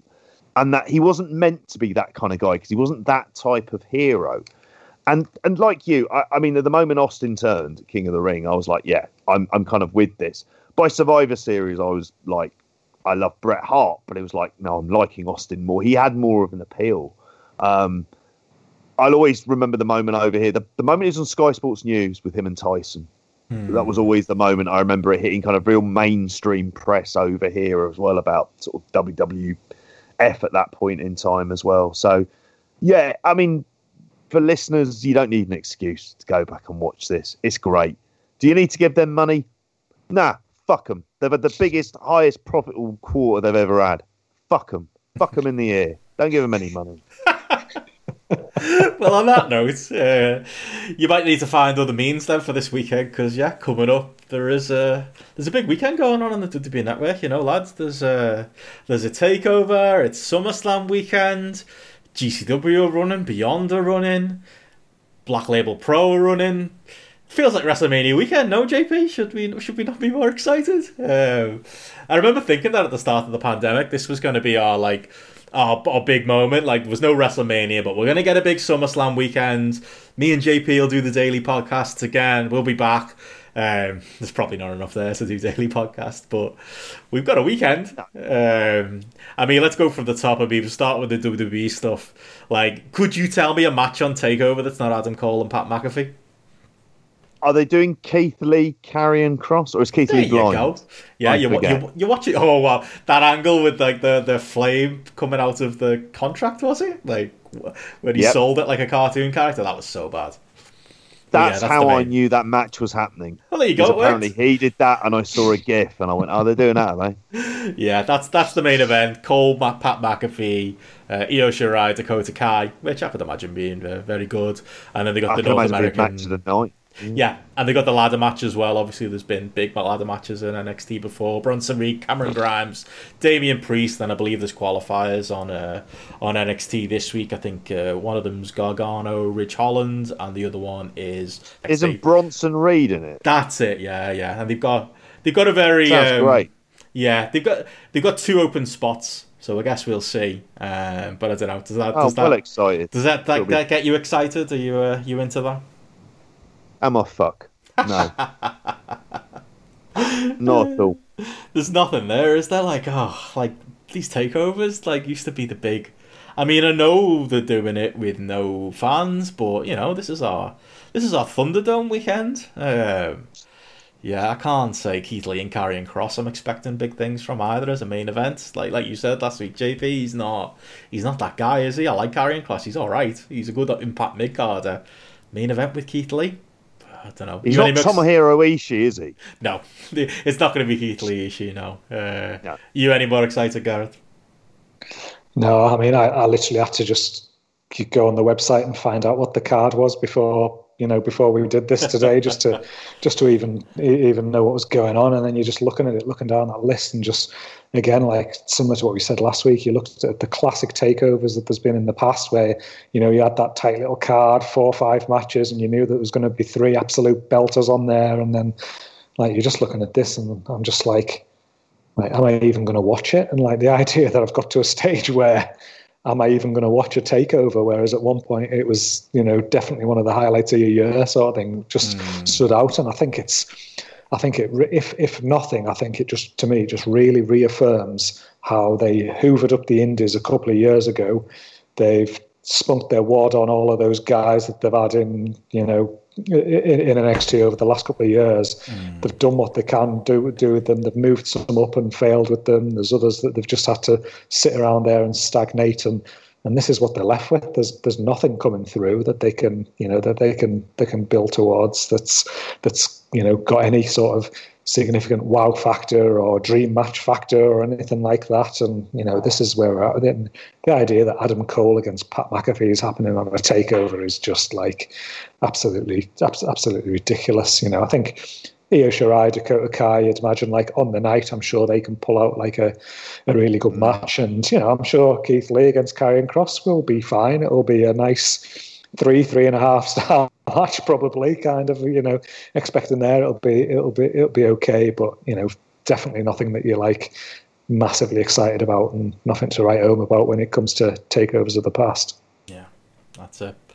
Yeah, it's such a Is there big... no tag match at all? No, no, not announced. nothing announced. So there might be something possibly this still- Wednesday because still- they've got a well, they've got to show up against no competition, haven't they? Which will be interesting to see what they draw. Hmm. And it'll be, I imagine, they they'll throw something else up on there. But Jesus, to echo what you guys say, that I'm working out which match I'm where I would be likely to fall asleep Hmm. if I was watching it, like just TV, you know, TV, but the lights off. You decide to lie down on the sofa, so you're basically setting yourself up to fall asleep. I mean, I definitely know when it would be the Cole McAfee promo package. That's when the eyes would be going. No Roderick Strong. No, nothing. They couldn't do anything for him. apparently not. He's going to have an interference and then have Pat McAfee beat him up. Fuck me.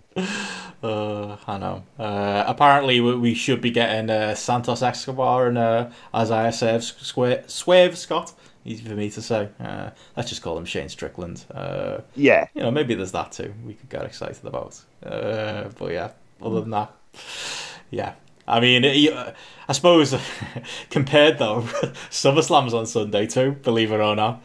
Uh, I'm not going to do the full thing on this one, but Braun Strowman, the Fiend, Drew McIntyre, Randy Orton, Oh, uh, Apollo Crews MVP. I don't know. I'm getting uh, getting deep into it now. As far as I suppose the Seth Rollins, uh, Dominik Mysterio in a street fight.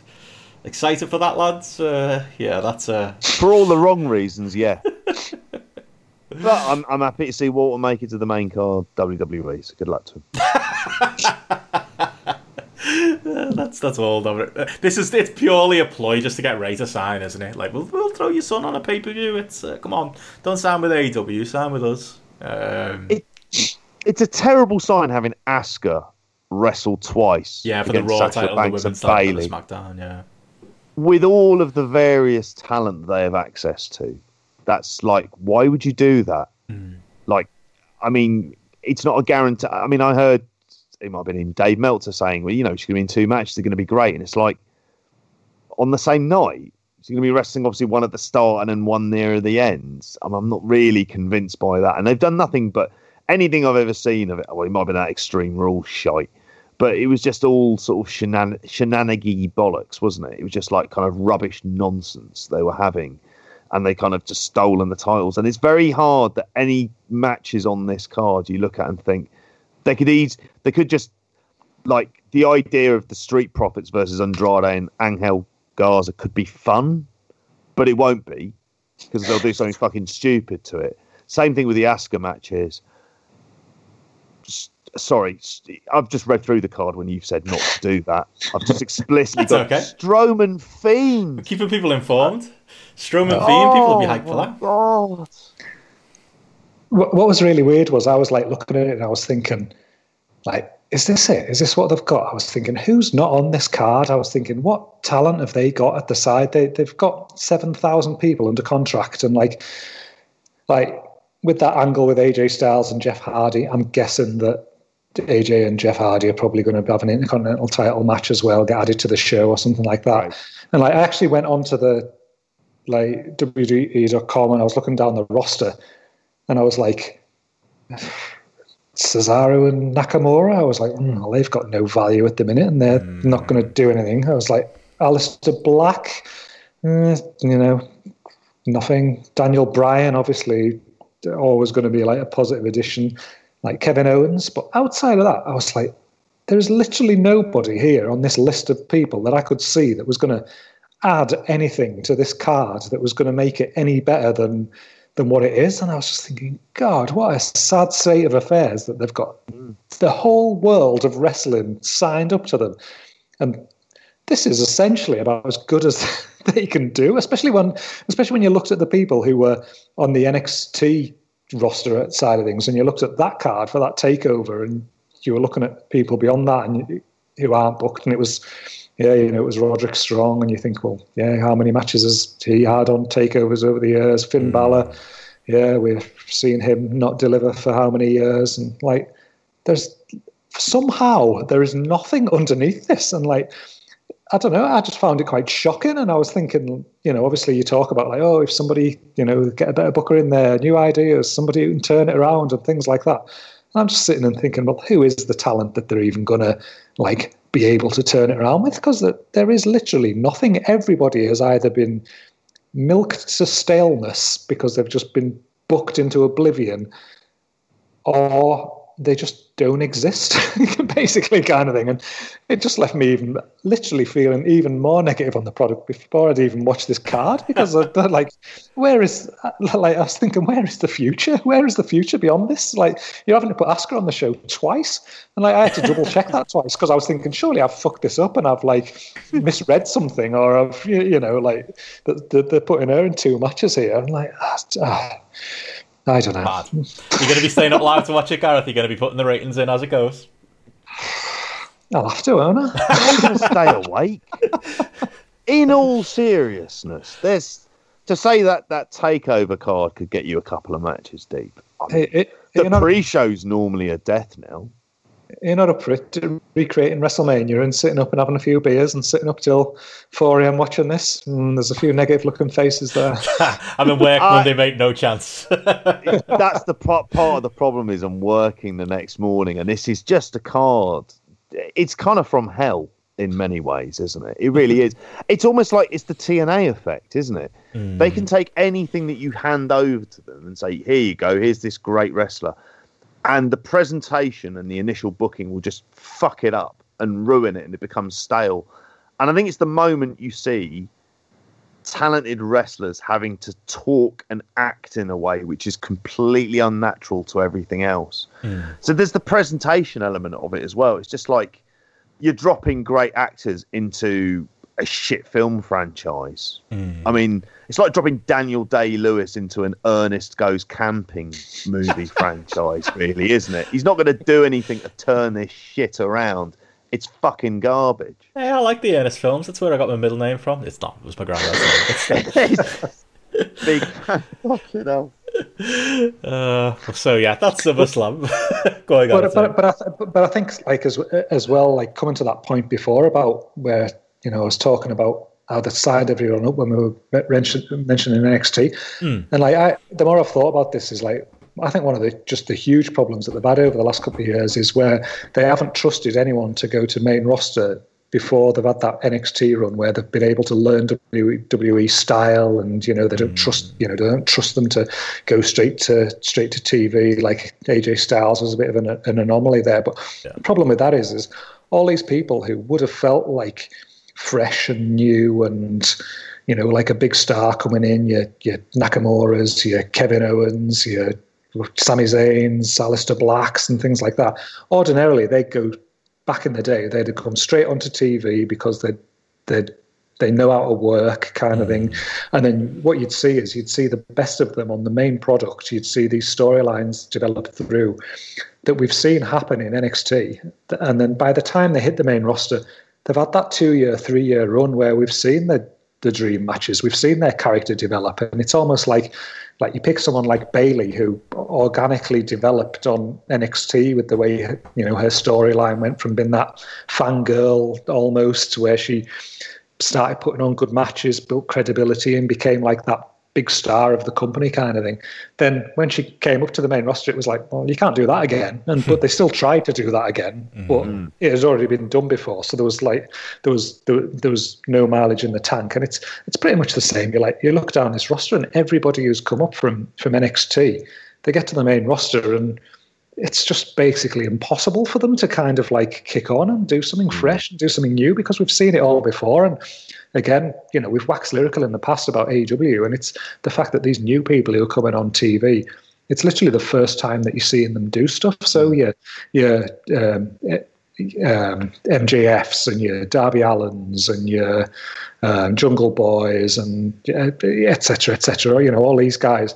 You're almost like you're seeing that first run NXT thing. You're seeing their characters develop, and and they can only grow and go further on the main roster. Whereas if AEW was a feeder system for something else that hit that main bigger exposed brand and then you'd almost have to like restart again because you've kind of you've done all that storytelling before and I, I really think this is one of the ways that WWE's just really sort of shot themselves in the foot and like a big reason why the performance center and NXT system has just failed them massively. I think. I, th- I think. I think it's been hugely detrimental, and it's it's killed their product a bit to to, to some degree because of that basis. Mm. Yeah, that's you, pretty incredible, but it's true, isn't it? Yeah, yeah. You you kind of got the double pronged issue. That, yeah, this is a roundtable idea for AJP. What went Mm. wrong with uh, WWE developmental? Because it's not WWE developmental, is it? It's uh, it's its own show. And Triple H tried to make it the cool brand, and there was probably that knock-on effect that made WWE main roster even more uncool. And then you see your favourites go up to the main roster, and like Gareth said, they're not fresh anymore. And then they're put into that main roster system, like, and even now, like you look at the names that that could go up. I don't want. I, I'm not a big Adam Cole guy anyway, but I don't want to see him go up to main roster. He's got no chance. He's about three foot tall and fifty pounds. Like Gargano, we've seen that fail already. Keith Lee, the thing with him, you talk about it being fresh, Gareth. Like he's he's kind of he had that great moment with Roman Reigns. He's had a couple of those Yep. moments, the Rumble and Survivor Series. But then he, he went right back, back down to NXT again. So it's they've teased us, and then he's gone down again anyway. So that kind of loses its its freshness too. Yeah, I don't I don't see that. And, and, and, and he's he's someone who was so good on the Indies as well hmm. that if he'd have signed to AEW, he'd have come into AEW and he'd have been Oh, near the top of the card. He'd be a monster, Yeah, yeah. there, you know, and and you, you, you know, to, you know, totally booked in a different way. Whereas, like you, you you see it from here, especially hmm. the ages now as well. You think, hmm. You know, what what legs has he even got in him in the in, in the main roster? He's probably got that Lesnar match in him, and then like, you know, God, where does he go from there? Really, you know, hmm. down before he's even started. yeah. I could even see v- being Vince being a bit funny about him because he's got grey hair and grey on his beard. Like I know that sounds like a ridiculous thing, but I can see that's exactly the kind of thing that Vince would would have some sort of hesitations about as well. But it's Totally. Dave, it's amazing because the system, you say that in theory, this is the way we're going to be doing it. We're going to be growing our own stars. We've got this place here where they can grow and develop. And you imagine this is like the New Japan dojo on steroids, and it's going to produce all of these great people.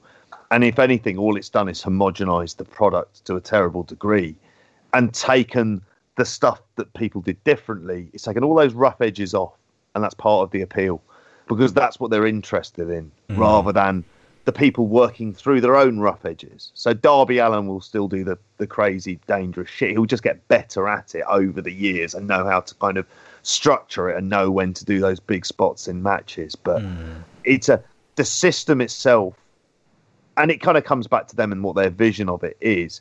Because if they had, if they were normal people and not fucking mentalists like all of them are, who live in this weird fantasy land, because of that, they've like they've created a homogenous style of wrestling. They they that's all they want people trained at, hmm. and the whole time they've missed that the entire style is passe in the first place. And then all the reasons Gareth mentions by creating a show which has a stealing that you can't even if you get beyond it. Like there should be a character on there going, "Why am I here? Why am I on the main roster? I should be world champion," and just refusing to wrestle until he gets called up. Do you know what I mean? Or somebody just turns up on SmackDown and goes, "I'm not doing NXT. Not interested in that rubbish. I'm not living in Florida." You know, that for me at least would be something different.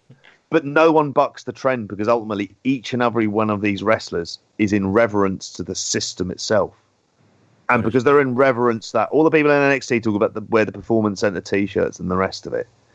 It'd be nice to have a character go, yeah, shit, massive failure. Whereas New Japan train only six people and they turn out a couple of absolute belters every time round. So like, but it's yeah, it's it's just that you you teach them as soon as they come, you've got to have reverence for the system. And then once you go up, it's like, oh, I've reached the main roster where I will do nothing and disappear off into insignificance. It's It's it's it's telling as well. Like I like last week, I was talking about that show that I watched the the SummerSlam watch along with Punk and Bret Hart and things, and they had Finn, um, Finn Balor on there as a guest briefly, and, and Punk Punk said to him, you know, oh, how are you feeling? You know, you're like similar age to me now, and or you know, you're you know, you're forty kind of thing, and and Balor was like, oh, I feel great. He was like, you know, paraphrasing, but he essentially went, I don't do anything anymore compared to 10 years ago in Japan when I'm going out there and I'm, you know, landing on my head every night and, you know, you know, you know, putting on, working hard in all these matches. It was like, you come here, you accommodate to the style, do less, da, da, da, and like, you're like, all right, well, yeah, for, as, as a human being, like, great kind of thing that, that you know that's that that's that's good you know i want you know you want him to be healthy and feel good and can get out of mm. bed in the morning and things but as a person in his profession who should be putting on the best that he can if this is if people are being coached to not perform to the maximum entertainment level that you can produce, then like shit, what's something's wrong. Yeah. something's clearly wrong. It's always been the argument, hasn't it? You get your Triple H on conference calls. It's they got to learn our playbook, and our playbook is just like mid-table football. Apparently, um, yeah, it's bad. Um, but I suppose does, does this cheer you up any more, lads? Then aside from do the B stuff going on on the weekend, there's some GCW going on. JP, there's uh, GCW's uh, tournament of uh, survival going on there. Uh, they're Oh, basically tournament of death. This is on, thing. this is on Saturday night before NXT. Christ. Shane Mercer, Alex Colon, RSP, Atticus. Uh, that's the lineup so far. No, no interest, JP. No. I like Shane Mercer. He's a really good base for all of those indie matches. I'm surprised he hasn't been signed up, to be honest with you. Because in those big spots, he does well. For a big lad, Those yeah. shows are fucking disgusting. I'm sorry. They are. I, I find them repellent. All right, Joe. Occasionally, I'm convinced to watch, like, yeah, 10, 15 minutes. and I'm just like, why am I here? I've watched someone get glass splinters under their skin. I feel uneasy watching this. Why am I here? And no, that is it on the same time as the Champions League final? Oh yeah, it will be. Yeah, yeah. Um, so there you go. You got that to, Yeah. to be excited about. Um, but they have Is it in the- the afternoon they're doing this? Yeah, so they're they're right. I believe they're they're. I think it's like nine p.m. our time um, when they're on. So you will like get that crossover with the Champions League and then uh, right into the WWF WWE shows. So they're kind of piggybacking without piggybacking. They're doing Atlantic City. I think they were betting the house on uh, on WWE being in that area, but they are doing a Jimmy Lloyd show as well on the Sunday before SummerSlam. Uh, Jimmy Lloyd's Jersey Shore. Uh, with Joey Janela versus Alex Zayne on, Chris Dickinson, uh, Lee Moriarty, Tony Depp, and Ken Broadway.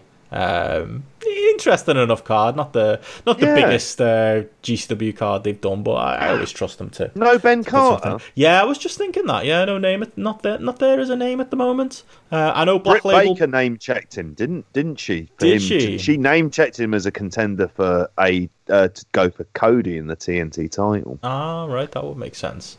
Um, I know there's, I mean, Beyond are, um, are running on the weekend. The Beyond of uh, kind of piggybacking off the GCW venue, but I can't see him listed there either. Um, that's got Ali Cat Slade and Chris Dickinson, Priscilla Kelly up at the top. Joey Janela on the show again, as, as well as Kimberly against Kimberly. Um, I do wonder how much longer Joey Janela will be in AEW. He's an indie guy, and he like he's never he's He is. if he's It the American. This sounds harsh. He's the American Jimmy Havoc with a lot more upside, a lot more charisma, and he's a lot more likable. But he shouldn't be on main. He should be doing beyond wear sunscreen at Atlantic City and the Garden Pier and the GCW show in the nighttime. Like that's that's Joey Janela, really, Indies. isn't it? Yeah, he it. should be king king of the Indies. That's Mm. what he should be. And the Indies are kind of perfectly set up for him actually to do that. And I wonder if he signed a one year deal because some of these deals are going to be coming up around. Well, now we've mentioned some earlier on, but also going into October. But Mm. um, he seems to be doing a lot more of these shows recently as well. Yeah. Um, also on the weekend, uh, Black Label Pro have got a couple of shows uh, from Indiana. I believe they're on Independent Wrestling TV. Worth mentioning. Uh, they are a, a company that gets a little bit of a little bit of traction. Uh, the first one's an Erick Stevens uh, show. Erick Stevens presents professional wrestling uh, with Alexander Blake Christian against Violence Forever, uh, which is an interesting one. I'm like trying to dig that one out. Um, Alex Shelley's on the show uh, against Elias Velasquez. I know he'd uh, requested that as a, a rematch to a previous match. And He was on Warrior Wrestler. Warrior right, Wrestling. yeah. He was quite good, yeah. oh, you're a fan, yeah? Hmm. Oh, good. Yeah, um, I've not seen him. Um, so yeah, I think I'll probably, probably dig this show I was actually. And Erick Stevens, Calvin Tankman's the uh, the main event on his uh, on his own show. Um, what actually stands out, to be honest, on the on the Sunday uh, Black Label Pro show, Gangrel versus Effie. That's a match on the show. you up for Gangrel versus Effie? Uh, Trey Miguel versus Trey Lamar as well in the Battle of the Trays. Uh, I don't know. Gangrel's the uh, the draw for me there though. He's been doing, he works quite a lot, doesn't he, Gangrel? Mm. even to this day, he is someone who seems to have consistently been around the place. Mm. It's a. Do you know what? If you're going to have comedy matches in the middle of these cards, it's absolutely fine. Yeah. It doesn't. It works perfectly on here. I'm now looking at Gangrel on Cage Match, the to see if near. 51. He worked fucking Ring of Honor this year. Oh, you know what? How old's he? 51. 51. He was on the uh, Ring of Honor World Title, the the uh, tw- uh, number one contendership 20 man battle royal. My God. I was gonna say, you know what you reminded me of? Sorry, I, you know when I said I was watching uh, Austin Brett with Cole, he made me watch uh, Kurt Angle versus Sergeant Slaughter from this random SmackDown. And it was one of those where we worked out like this aging Sergeant Slaughter in 2000. He looked like the oldest man in the world, 51. Same age as Triple H now, just about a year older than Chris Jericho is right now. That's how time works these days, lads. That's mad. Oh, and Gangrel as well, 51. By the way, Beautiful. can I mention Gangrel? He's already had nine matches this year. It's Gangrel we're talking about here. All right. Yeah. Go on. This isn't fucking Bushi, who's working regular tours. 43 in 2019, 55 in 2018, 60 in 2017, 71 in 2016, 80 uh, 2015, 72. Fucking hell. Like, he's working more now.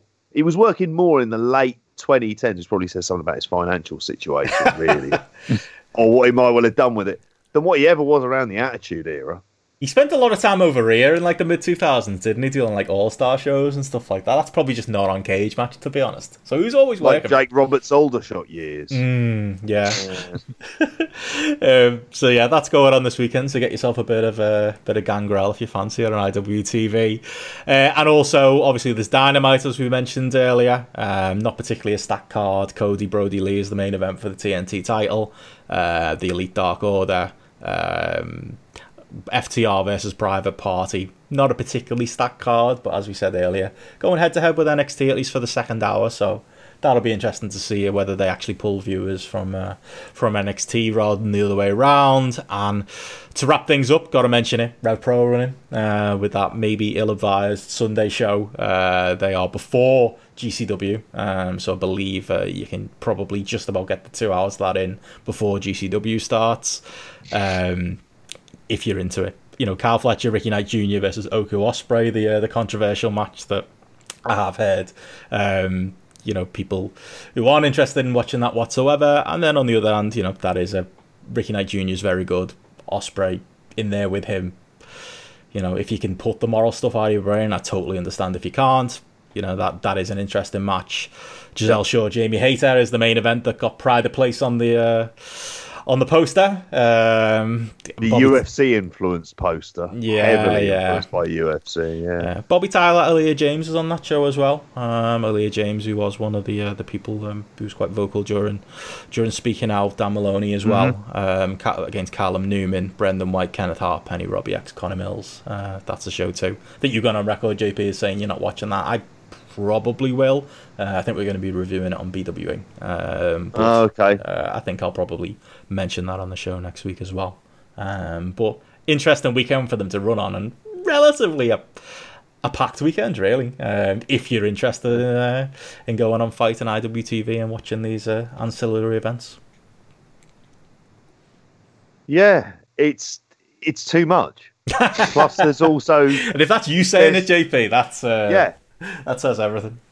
It is kind of out out to. I mean, the problem is, is that the central events they kind of hinge around look complete shite. Hmm. That's the the problem at. That's the where the buzz the is card. lacking, isn't it? Plus, no fans and no That's where it travel and contingents and all that. So it feels like the GCW shows are just shows that they're having because they're running quite regular shows now and they're doing it in Atlantic City again because they were there last time. That's the thing that kind of makes sense. Same thing with Black Label Pro. It's the same thing with Rev Pro as well. It might have seemed, with the benefit of hindsight, that you kind of tag on to the SummerSlam weekend, but I don't know how much that necessarily means. It's just more content that you've got to decide whether or not to watch. And then, yeah, there, there's there's there's so much going on for that as well. And then when is the um new big New Japan show, the stadium show? Is that on the, the weekend after? weekend after. Then we've got All Out coming up. There's uh, there's a busy period coming, JP, and then it's the G1 right into that. Can't wait. Oh yeah. and then all, all the other various, yeah. And then I'll mention the Champions Carnival again because I'll no doubt watch some of that. But yeah, we're in fucking silly season now, aren't we? Uh, And don't, don't forget, don't forget WWE Payback at the end of August as well. oh yeah, sure- that's a random one, and it? it's like the week after. Yeah, Are we going to find out Retribution are, by the way? I hope not. To be honest, leave it like uh, Vince's Antifa slash BLM faction, as clearly he's going for here, where he has massively misread the room. Yes. Yeah. Uh, maybe we'll get a reveal. That was his big that over this takeaway from civil disobedience and systemic racism is well, just smashing up windows, aren't they? I'll have a group like that and we'll dress them up as ninjas at the same time. and make them literal children. Uh, Yeah. But uh, I was going to say on that weekend, obviously, there's quite a bit there you can rate on Grapple, uh, NXT, uh, the GCW stuff, uh, WWE. Um, do you want to plug that, Gareth? Uh, we are uh, closing it on three hours. We probably should wrap things up. Anything like that you want to plug? or, you know what we're like. Uh, anything else you want Yeah, to yeah. I think it just it was ju- just that really. Obviously, there there is a whole load of stuff going on this weekend, but obviously, WWE, Beyond, GCW, AW, like NXT, Rev Pro, they're all on the app. So if you don't want to sit through all that, you know, certain people will be watching certain stuff and getting in the ratings there. So you might see the odd odd little four star match or something like that pop up on the app and make you want to go and have a look at it. So yeah, just uh, get your ratings in if you're watching any of this stuff, but um, keep your eyes peeled as well for, for anything that might be jumping out from any of these, these other shows and might give you a bit of a guide on something to watch next week. Definitely. Uh, anything for you, JP? Obviously, there's the, uh, the roundtable later this week.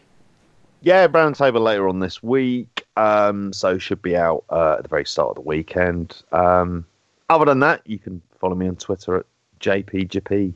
Three E's. Okay. Just trying to liven it up. It's very late. We've gone three hours. Fuck it. Who's listening at this point? at this stage, of they listening? They've been listening for a while. They know what my Twitter feed is. Was was that the voice? Was that the voice in your head asking for drugs? I think it probably was at this stage. Three out. Three out. Three E's. It is I feel like 1.58 a.m. Ebenezer everyone. could. exactly. we should be watching Raw, shouldn't we? No. While I'm doing this. We should not. If the Thunderdome was there, we'd be watching. Oh, God. That is the title for this episode, by the way. It's already decided. Yeah, watching Josef Fritzl cheer on, uh, I don't know, whichever fucking Seth Rollins angle's going on. Um, as JP said, you probably know already, but yeah, you can follow me on Twitter at Benson Richard E. Follow the Grapple app Grapple app, and uh, we'll be back with uh, a regular BWE this week. Uh, obviously, the sad news was last week, and we'll talk about it more in the show. Was uh, Jamesy leaving the show for entirely understandable reasons? Um, but me and Martin will be holding down the fort this week uh, and catching up on uh, on all the news in British wrestling. So yeah, if you want to get a bit more detail on that, you can listen to that on Friday. But yeah, other than that, as Gareth said, get your ratings in this weekend. We'll be back on, I presume, Monday with a mega episode. Uh, if this was long, there's a lot there to uh, to get through. um, but you know, we'll use the app. We'll cherry pick. We'll uh, we'll get it all in. Um, but yeah, you've got that to look forward to next week. Like I said, follow the Grapple app. Keep an eye on the feed um, for the roundtable at the end of the week. And yeah, other than that, we'll see you again all next Monday night. Bye. See ya.